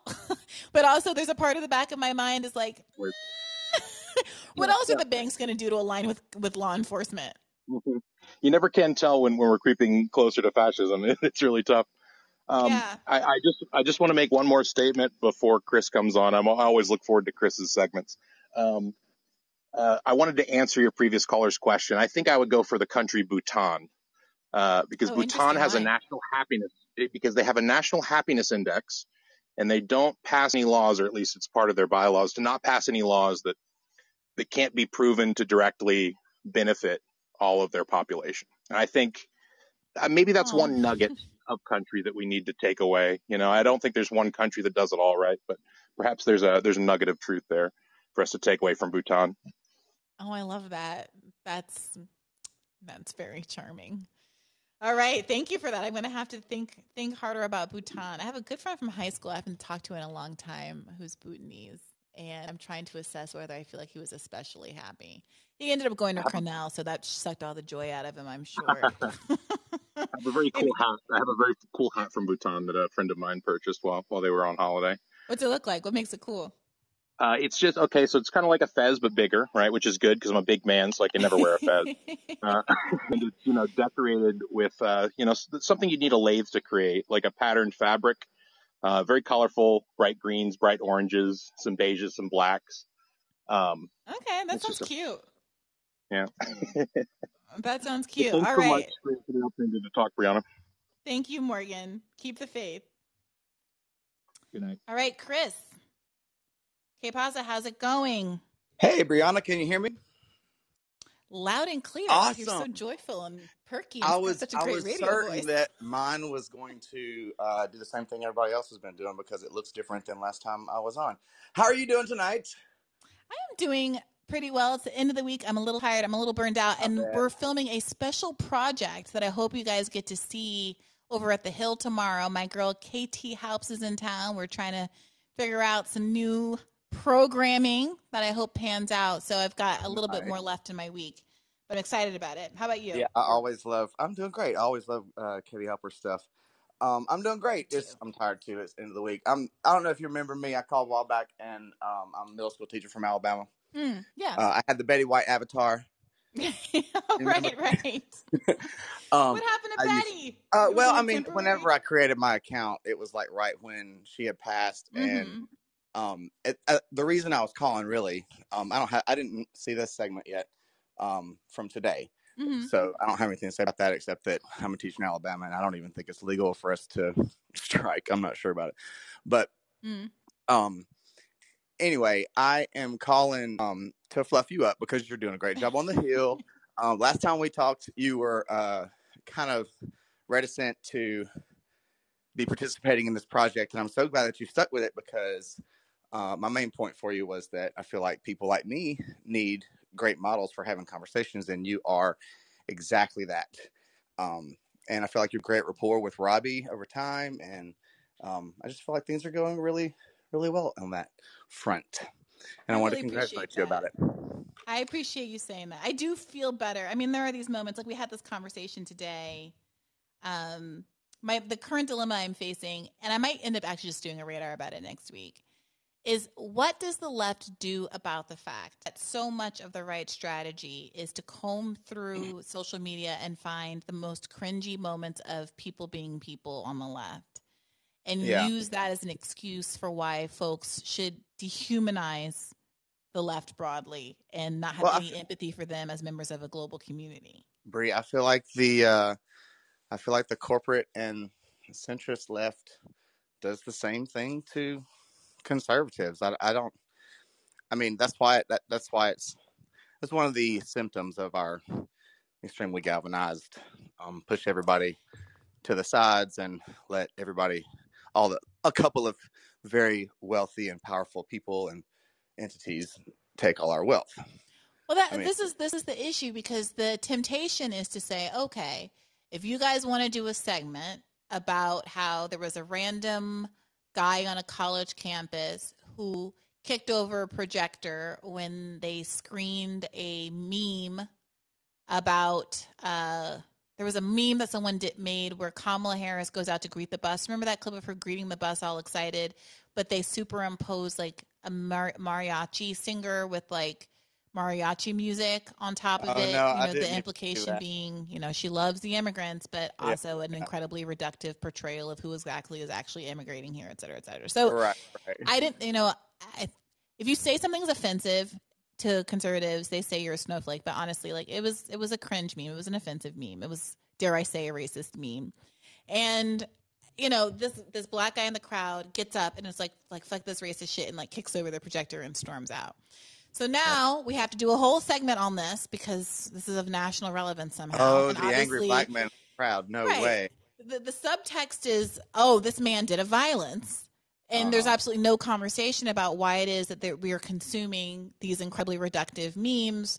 You know, what was the educational value of it being played in the classroom? Even if you disagree with how he expressed his anger, do you think the anger is legitimate? No, there's none of that in the conversation. So I had this temptation. I got mad today and I said, well, do this. We have to do.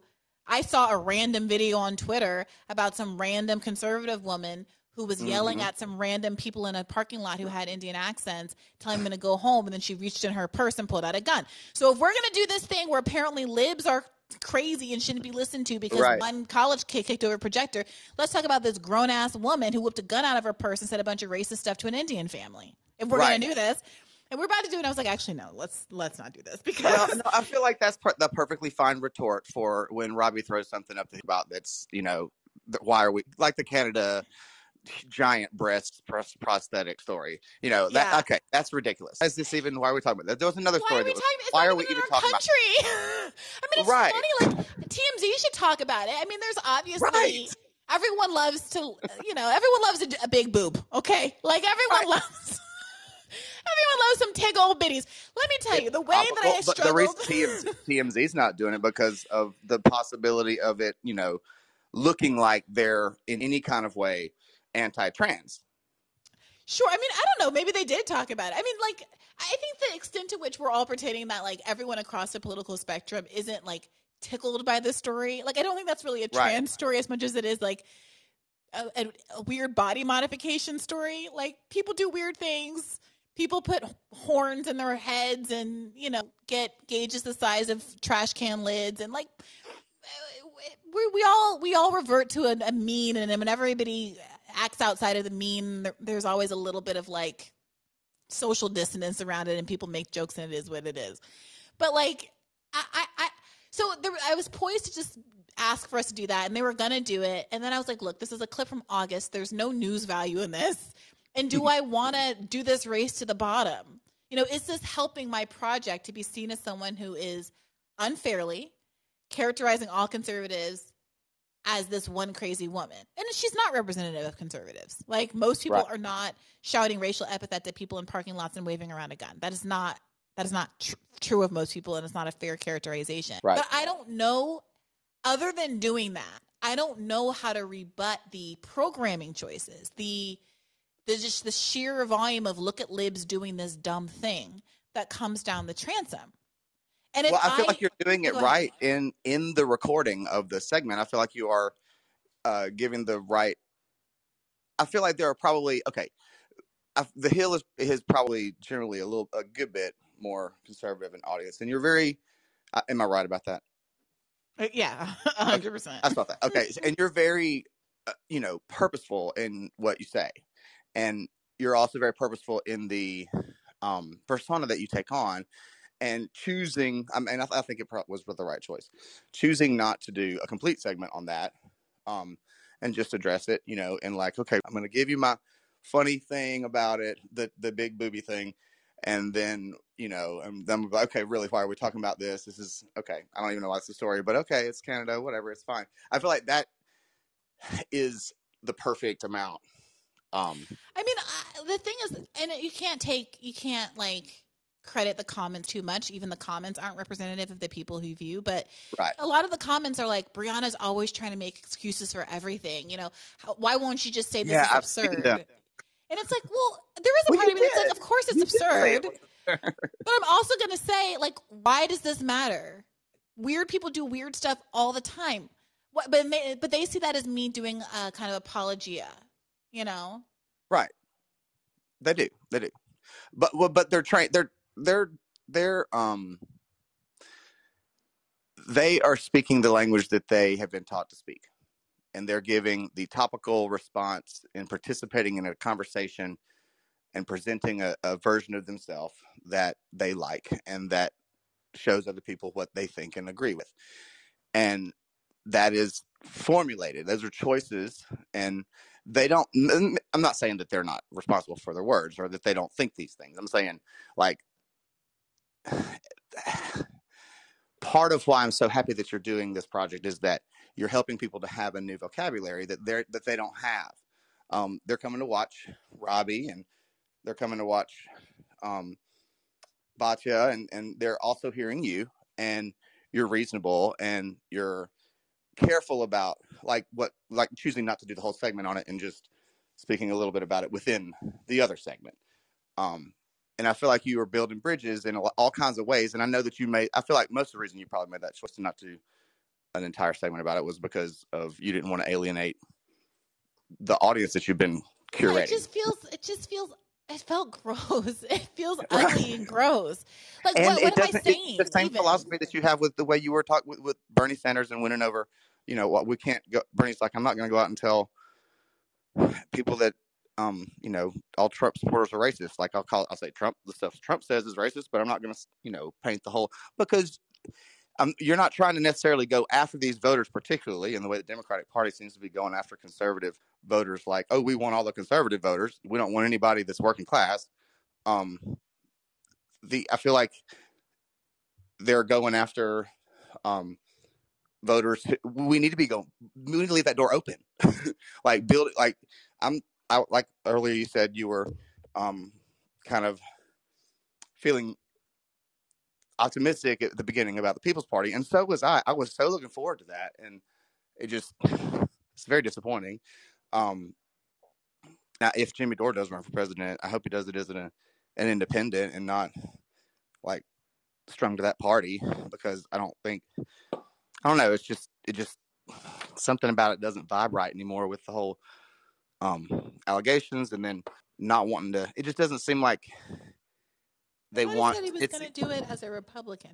I'm, I'm sorry. That's oh, like, I haven't heard that, but I, I, saw a thumbnail, and that might not be true at all. I didn't listen to anything. I apologize if that's not true, but I thought I thought I saw a, a thumbnail about scratch that because I don't know. Well, if I mean, I if you were trying, well, if if you were trying to hijack a party, it would be the one to hijack. Donald Trump did it. Bernie's not going to be. Nobody's going to be able to hijack the Democratic Party because they're not a democracy within like the structure. Um, mm-hmm. But yeah, well, look, I, I appreciate ahead. you calling in. I, I, think that at the end of the day, I don't, I didn't do it because it's like not newsworthy and it's boring. And just the same way that every time you have to do one of those conservative clips, it's like, wow, look at this person, and I'm like, mm-hmm, this is not. Oh, he, that's not a conversation piece. It's just like looking at an animal in the zoo. Wow, a zebra. Isn't Well, that something? I get outraged about Stripes. I can I can imagine like it would be nuts like um if somebody in my community were using that as part of their um transition like I I don't in my my local community not the gay community but I feel like um like just because it's a conservative Alabama you know like it would be Mm. nuts and I imagine um anyway I, it's very topical for people it it's salacious you know but to me and you it's like this is just ridiculous it's kind of funny Yeah. Well, look. why are we you- spending time on it because it's in Canada Exactly. Anyway. It's just it's it's just there's no me and my friends can talk about it and have a good time. I fully plan on asking Katie if we talk about it tomorrow. The question I could not for obvious reasons ask Robbie, which is what is the maximum appropriate cup size for a kindergarten teacher? right that's the que- that's the question that exposes how ridiculous the entire thing is. But it, oh, it gave you also it gave you an opportunity to talk about dress codes in general and how certain people are you know at particular disadvantages when it comes to what's appropriate. Certain people are judged differently than other people about what's appropriate to wear, even though they would be wearing the same thing. There are Yeah. actually buxom beauties in this world Yes. who, god damn it, want to give back to the kids. So I want to know what is the litmus test that we are setting here for our educators? How big must they be?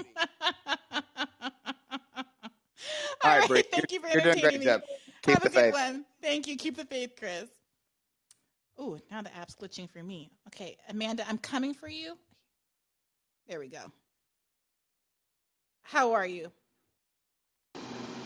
Well, I'm glad you're in Amanda? a better mood than you were. Can you hear me? I can hear you now. Okay. Can you still hear me? Yes, I can. Okay.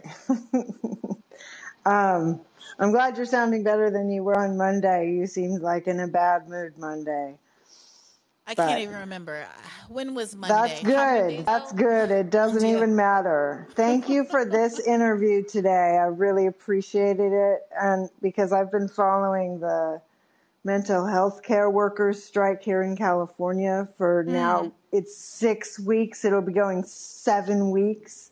Mm. And that they're still holding out. And theirs is not about wages either. It's about working conditions and not having enough staff Mm. and and having having I, I once again you asked the questions that I had in my head like how do you make a strike ille- how do you make it illegal to have a general strike? And I think the mm-hmm. answer was really helpful for me because making a general strike illegal is about sorry I've got some folks that are parked in my driveway and being very loud with their stereo in their car No worries, Uh, I can barely hear it. Okay.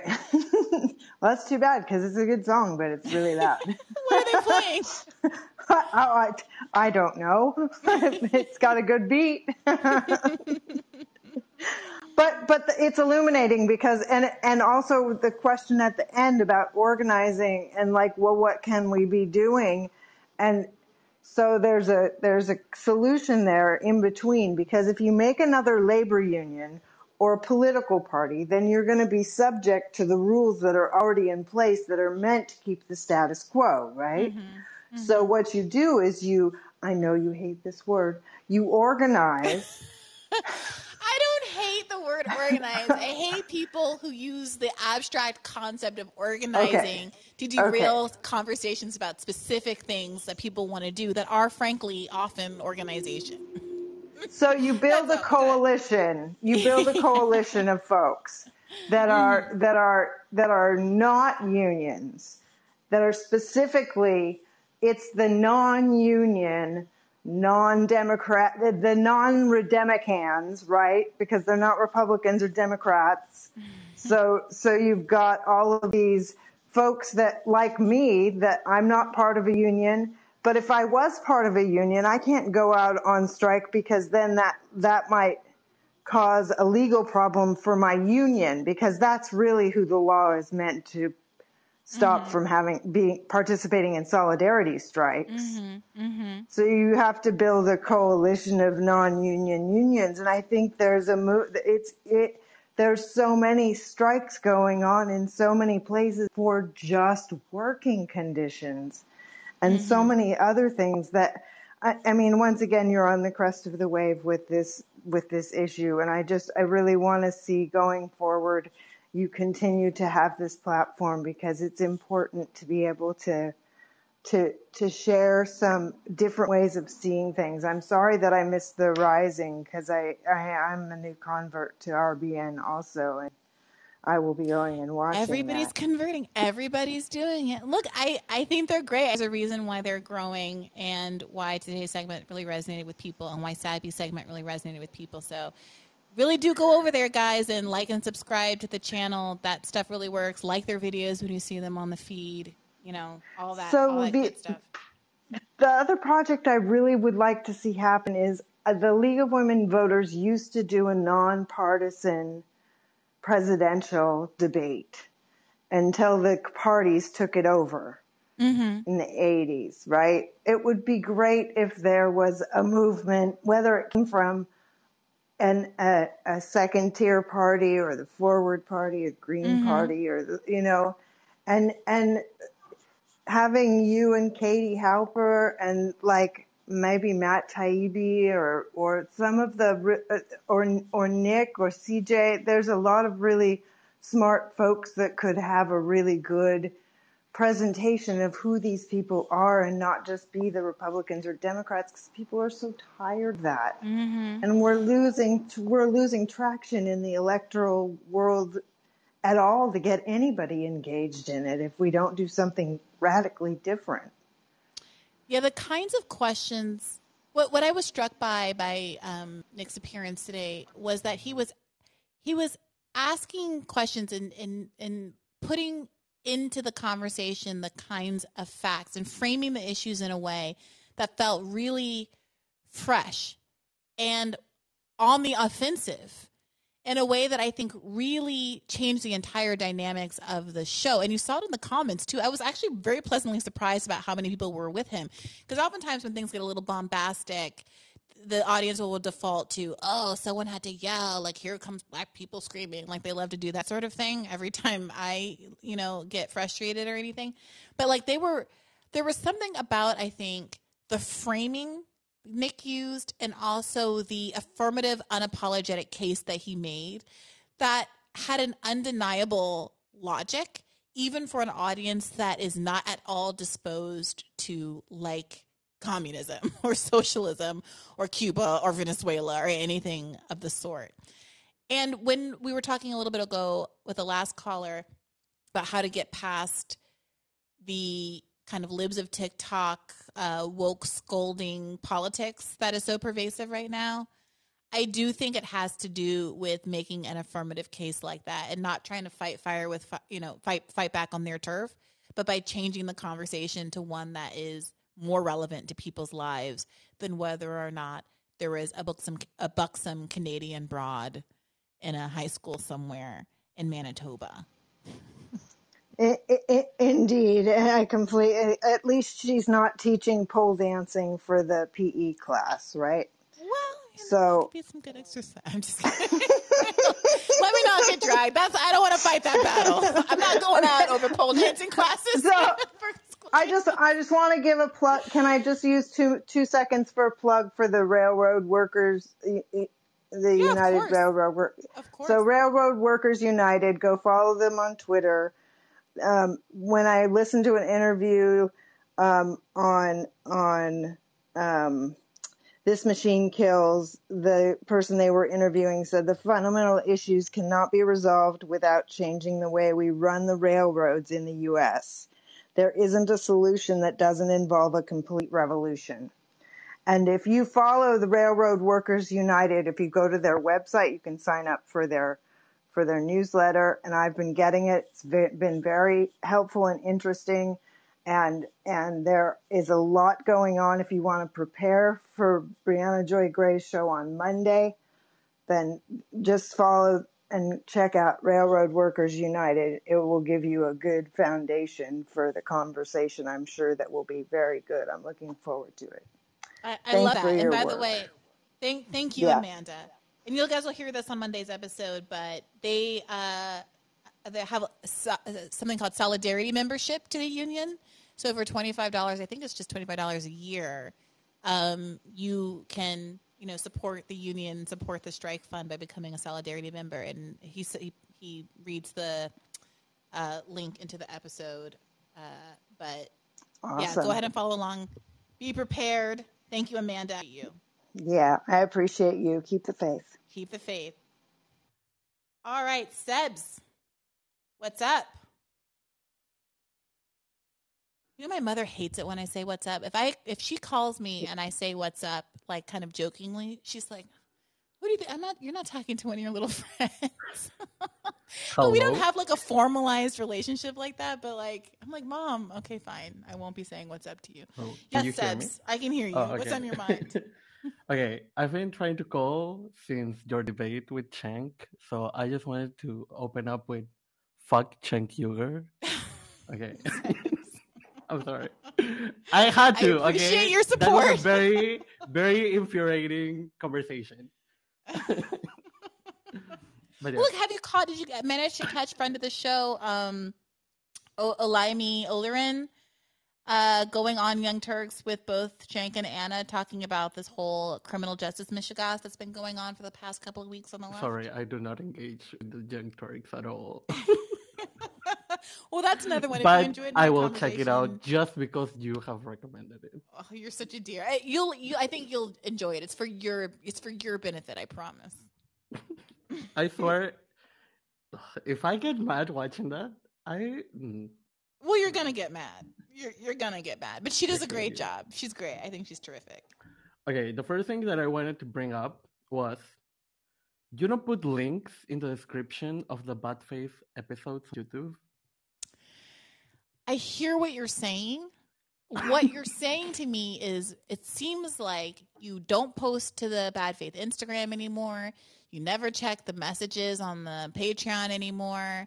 You tweet less. Uh, it's almost as though you're overwhelmed, and I can tell because it's affecting the quality of your output. And I would say to you, Sebs, that is an astute observation. I yeah, do feel stretched a little thin and there have been corners cut. Okay, fair. Because I know, like, as much as it can be seen as like a simple thing to do, like when you're actually uploading so much, the description when you don't have just a copy paste thing can be like can take a lot of time. So fair. Yeah, writing copy, you guys don't I mean, I shouldn't say you guys understand. Many of you have podcasts and you write all kinds of things for your jobs, but it it, it feels like I'll, I'll wake up one day and think, oh, I don't have much to do today. All I have to do, you know, I don't have a. Let's say it's like a Wednesday. Oh, I don't have a call in. I don't, you know, all I have to do is go to the hill. I may or may not have a bad faith episode scheduled to record that day. I'm done with work by 12. What else is there to do? I'm free as a bird. And then I'm like, oh no, I gotta post. yeah. I, got, I gotta, I gotta, I gotta post yeah, clips on a regular basis to Twitter. I gotta write the copy for Twitter. I gotta write the po- copy for Instagram. I gotta make the mm-hmm. Instagram post with the link in it for the mm-hmm. call in for the next day and da da da. And all of that stuff. It weirdly just sucks up time. Like an hour has gone by and I've just been posting to Instagram. It makes me insane. Yeah. I hate posting. like people think it's just click, but no, it's like waiting for it to upload if it's a video, yep. coming up with the description. Yep. Like for, for Instagram, like you have to fit it nicely. If you if when you have an aesthetic in your Instagram, don't you? Oh, the aesthetic's long gone. Like, LOL. I used to be trying to do a kind of a purpley thing. like oh now God. I just stick those links right on there. I'm very boomer about it. Yeah, and the other thing about social media that I wanted to bring up is that every time I look you up on YouTube, like if I look up Briahna Joy Gray, Bad Faith doesn't come up. It comes up videos about you. And I don't yeah. know if it's because you don't tag your name in the videos or it's just the algorithm. So being... this is something that I have flagged at various points for producers, but I don't always check up on. I agree. It's uh frustrating. Look, there's the producer is also stretched thin Armand, poor Armand. like we're all. I what I'm saying is I need to hire somebody else. But who has the bandwidth to hire somebody? I'm stuck in a vicious cycle, is what I'm trying to say. But I'm I have I have plans. I have a plan. I have things shifting that I am hopeful will free me up. I am planning to consolidate my life, hopefully shortly, in a way that gets me some things that I need, like another either bad faith employee or somebody else that is helping with some of this stuff and or some kind of agent type figure to manage some mm. other aspects of my career in some of these emails that I'd be ignoring. Shout out to Vanessa A. Bee, previously writing a writer for Current Affairs, who's written this great book and who I've been ducking and dodging because I'm supposed to do something for her book, her book party uh, next month. I mean, it's like everybody. It's coming out of. I need to respond to Ben Ben Shapiro Megyn Kelly. Uh, things are happening.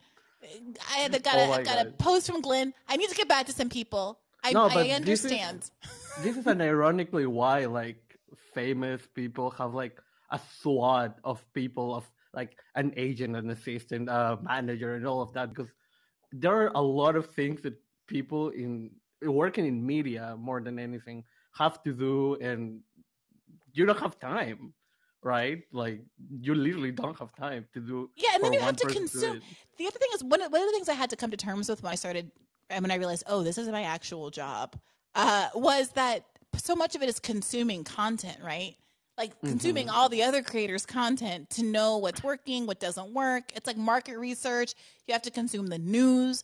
I mean, in an ideal yeah, world, just, I would watch so much more up to date. Yeah, yeah to you got to read books. You got to read all the articles. You know, like you gotta read, you gotta read the stuff, and when you don't, you can tell your content's yeah. not as good. Your your analysis is superficial.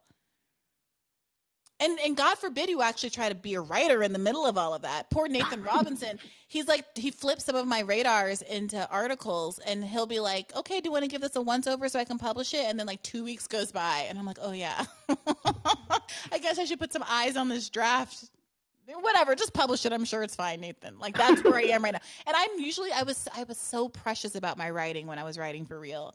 I can't believe i've gotten to this place where i'm just like here's this radar that i drafted at midnight last night with typos oh, and no that. punctuation because I, I, read it.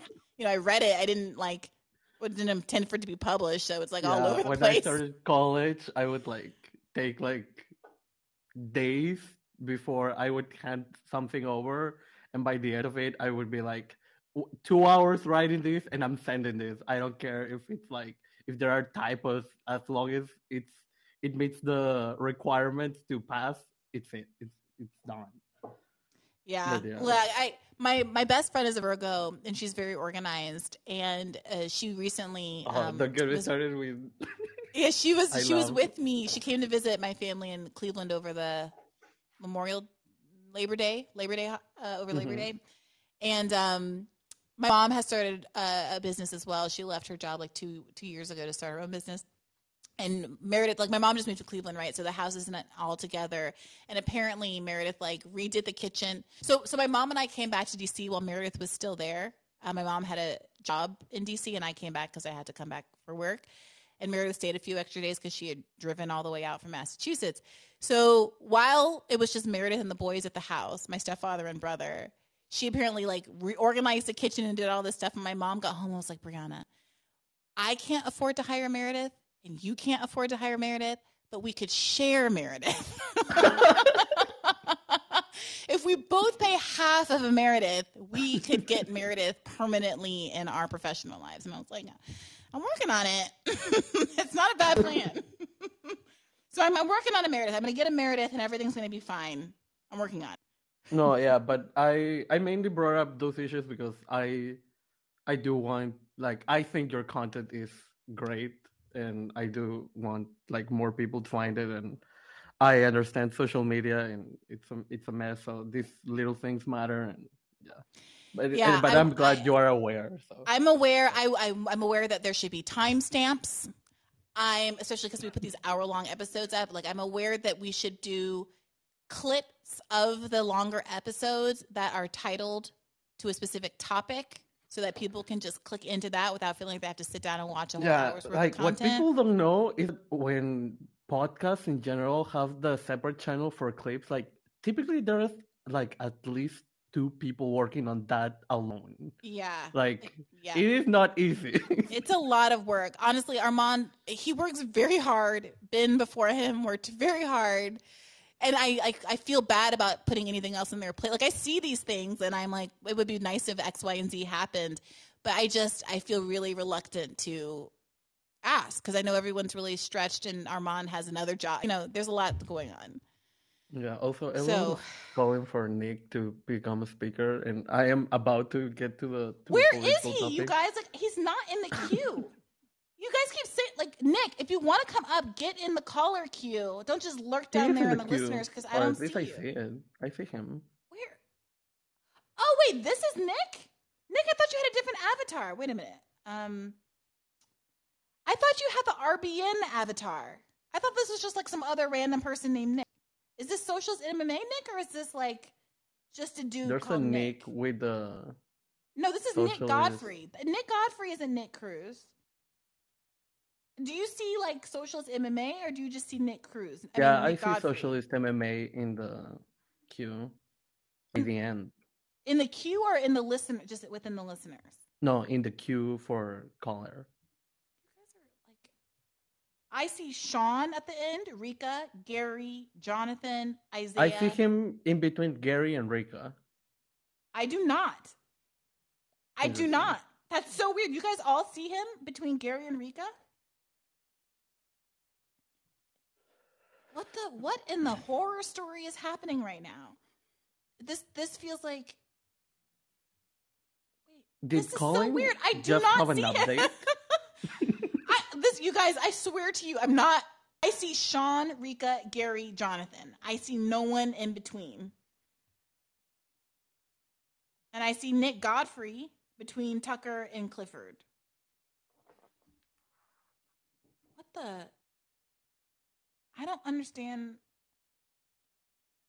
Charlie, Charlie from Callin, I see you. Help me understand what's happening. this is wild. I don't know what to do about this. I don't know how to fix it. Okay, B Yellow says they don't see him either. So it's not just it's not just me. Refresh the app. Okay, but am I gonna get kicked out of my own Callin if I exit out of here? okay, what uh what doesn't see either? Cute name. This is okay. All right. I don't know what to do about this. I don't know what to do about this. And also, like, I, w- I really do want to talk about uh, talk to Nick because I want to congratulate him. But here's what we're gonna do. I've got to wrap at two hours today because I got to do a little prep with Katie for tomorrow.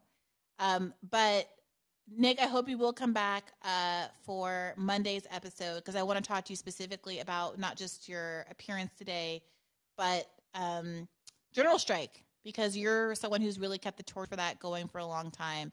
And I think it will be an even better conversation after we've all listened to Monday's episode. So if you have time, please call in. If there's a time that works better for you, let me know and I can make sure to start a little earlier, a little later so we can make sure to grab you. Everybody go uh, and watch RBN segment that they did today on Nick's appearance on Rising, and we definitely will be having the RBN crew back on Rising, hopefully on a semi-regular basis, because I loved it. I think the audience loved it. The producers like when there's clicks. The segment did well. Um, you all take care of yourselves. I know the queue is still pretty long. You know that I love a three-hour episode as much as the next person, but your girl's at her wits' end. I'm going to get my road fixed so I can start playing cool outro music again. I'm having a little bit of a technical issue. Truly, it's a chibe up in here. Everything's falling apart, but I'm getting it together. It's the weekend. It's going to be a restorative weekend. We're almost there. Love you guys. Keep the faith. Take Take, care. of each other. Bye, Zeb. Wish I was a lion in the tall grass. Wish I had a pilot and a podcast. Wish I had a strong donkey that can haul ass and travel with portable speakers playing bars, scats. I wish I had a million dollars. I wish I had a million albums. I wish I had a million problems. That way I couldn't pinpoint all one million outcomes. I wish I found a genie lamp. I wish them girls gave me them sugar like Beenie Man.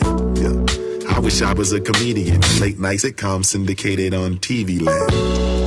I wish this well had water in it. These kids are stealing all my pennies. Focused on my wealth. You can help me wish, but I would rather wish for help. It's like, it's like, I wish, I wish that every time we love and it feels just like this. Like this. I wish, I wish every time we do it, it feels just like this. Like this. I wish, I wish every time we love and it feels just like this. Like this. It feels just like this. It feels. I wish I had a time machine. Wish I had a better rhyming scheme. Wish that I could speak to giants after climbing up a green stalk that grew from a lime beam. I wish that I could spread my wings. Yeah. I wish that I limbs. Yeah. That way I'd hold on to everything and laugh when I hear people wishing for the better things. I wish I spoke fluent Spanish. Dímelo, dímelo. At least I kinda understand it. wish that I could throw the deuce like Gambit and get so large I could play pool with the planets. Yeah. I wish I was an astronaut. I wish I knew more classic rock. Focused on myself. You can help me wish, but I would rather wish for help. It's like, it's like, I wish, I wish that every time we love and it feels just like this. Like this. I wish, I wish that every time we do it, it feels just like this. I wish, I wish that every time we move and it feels just like, like this. Feels just like this. It's just, it's like, like who the donkey. We would turn some dumb shit into something that got everybody wild in our circumference. Make assumptions, it ain't nothing new. Fuck a mile, fuck a you.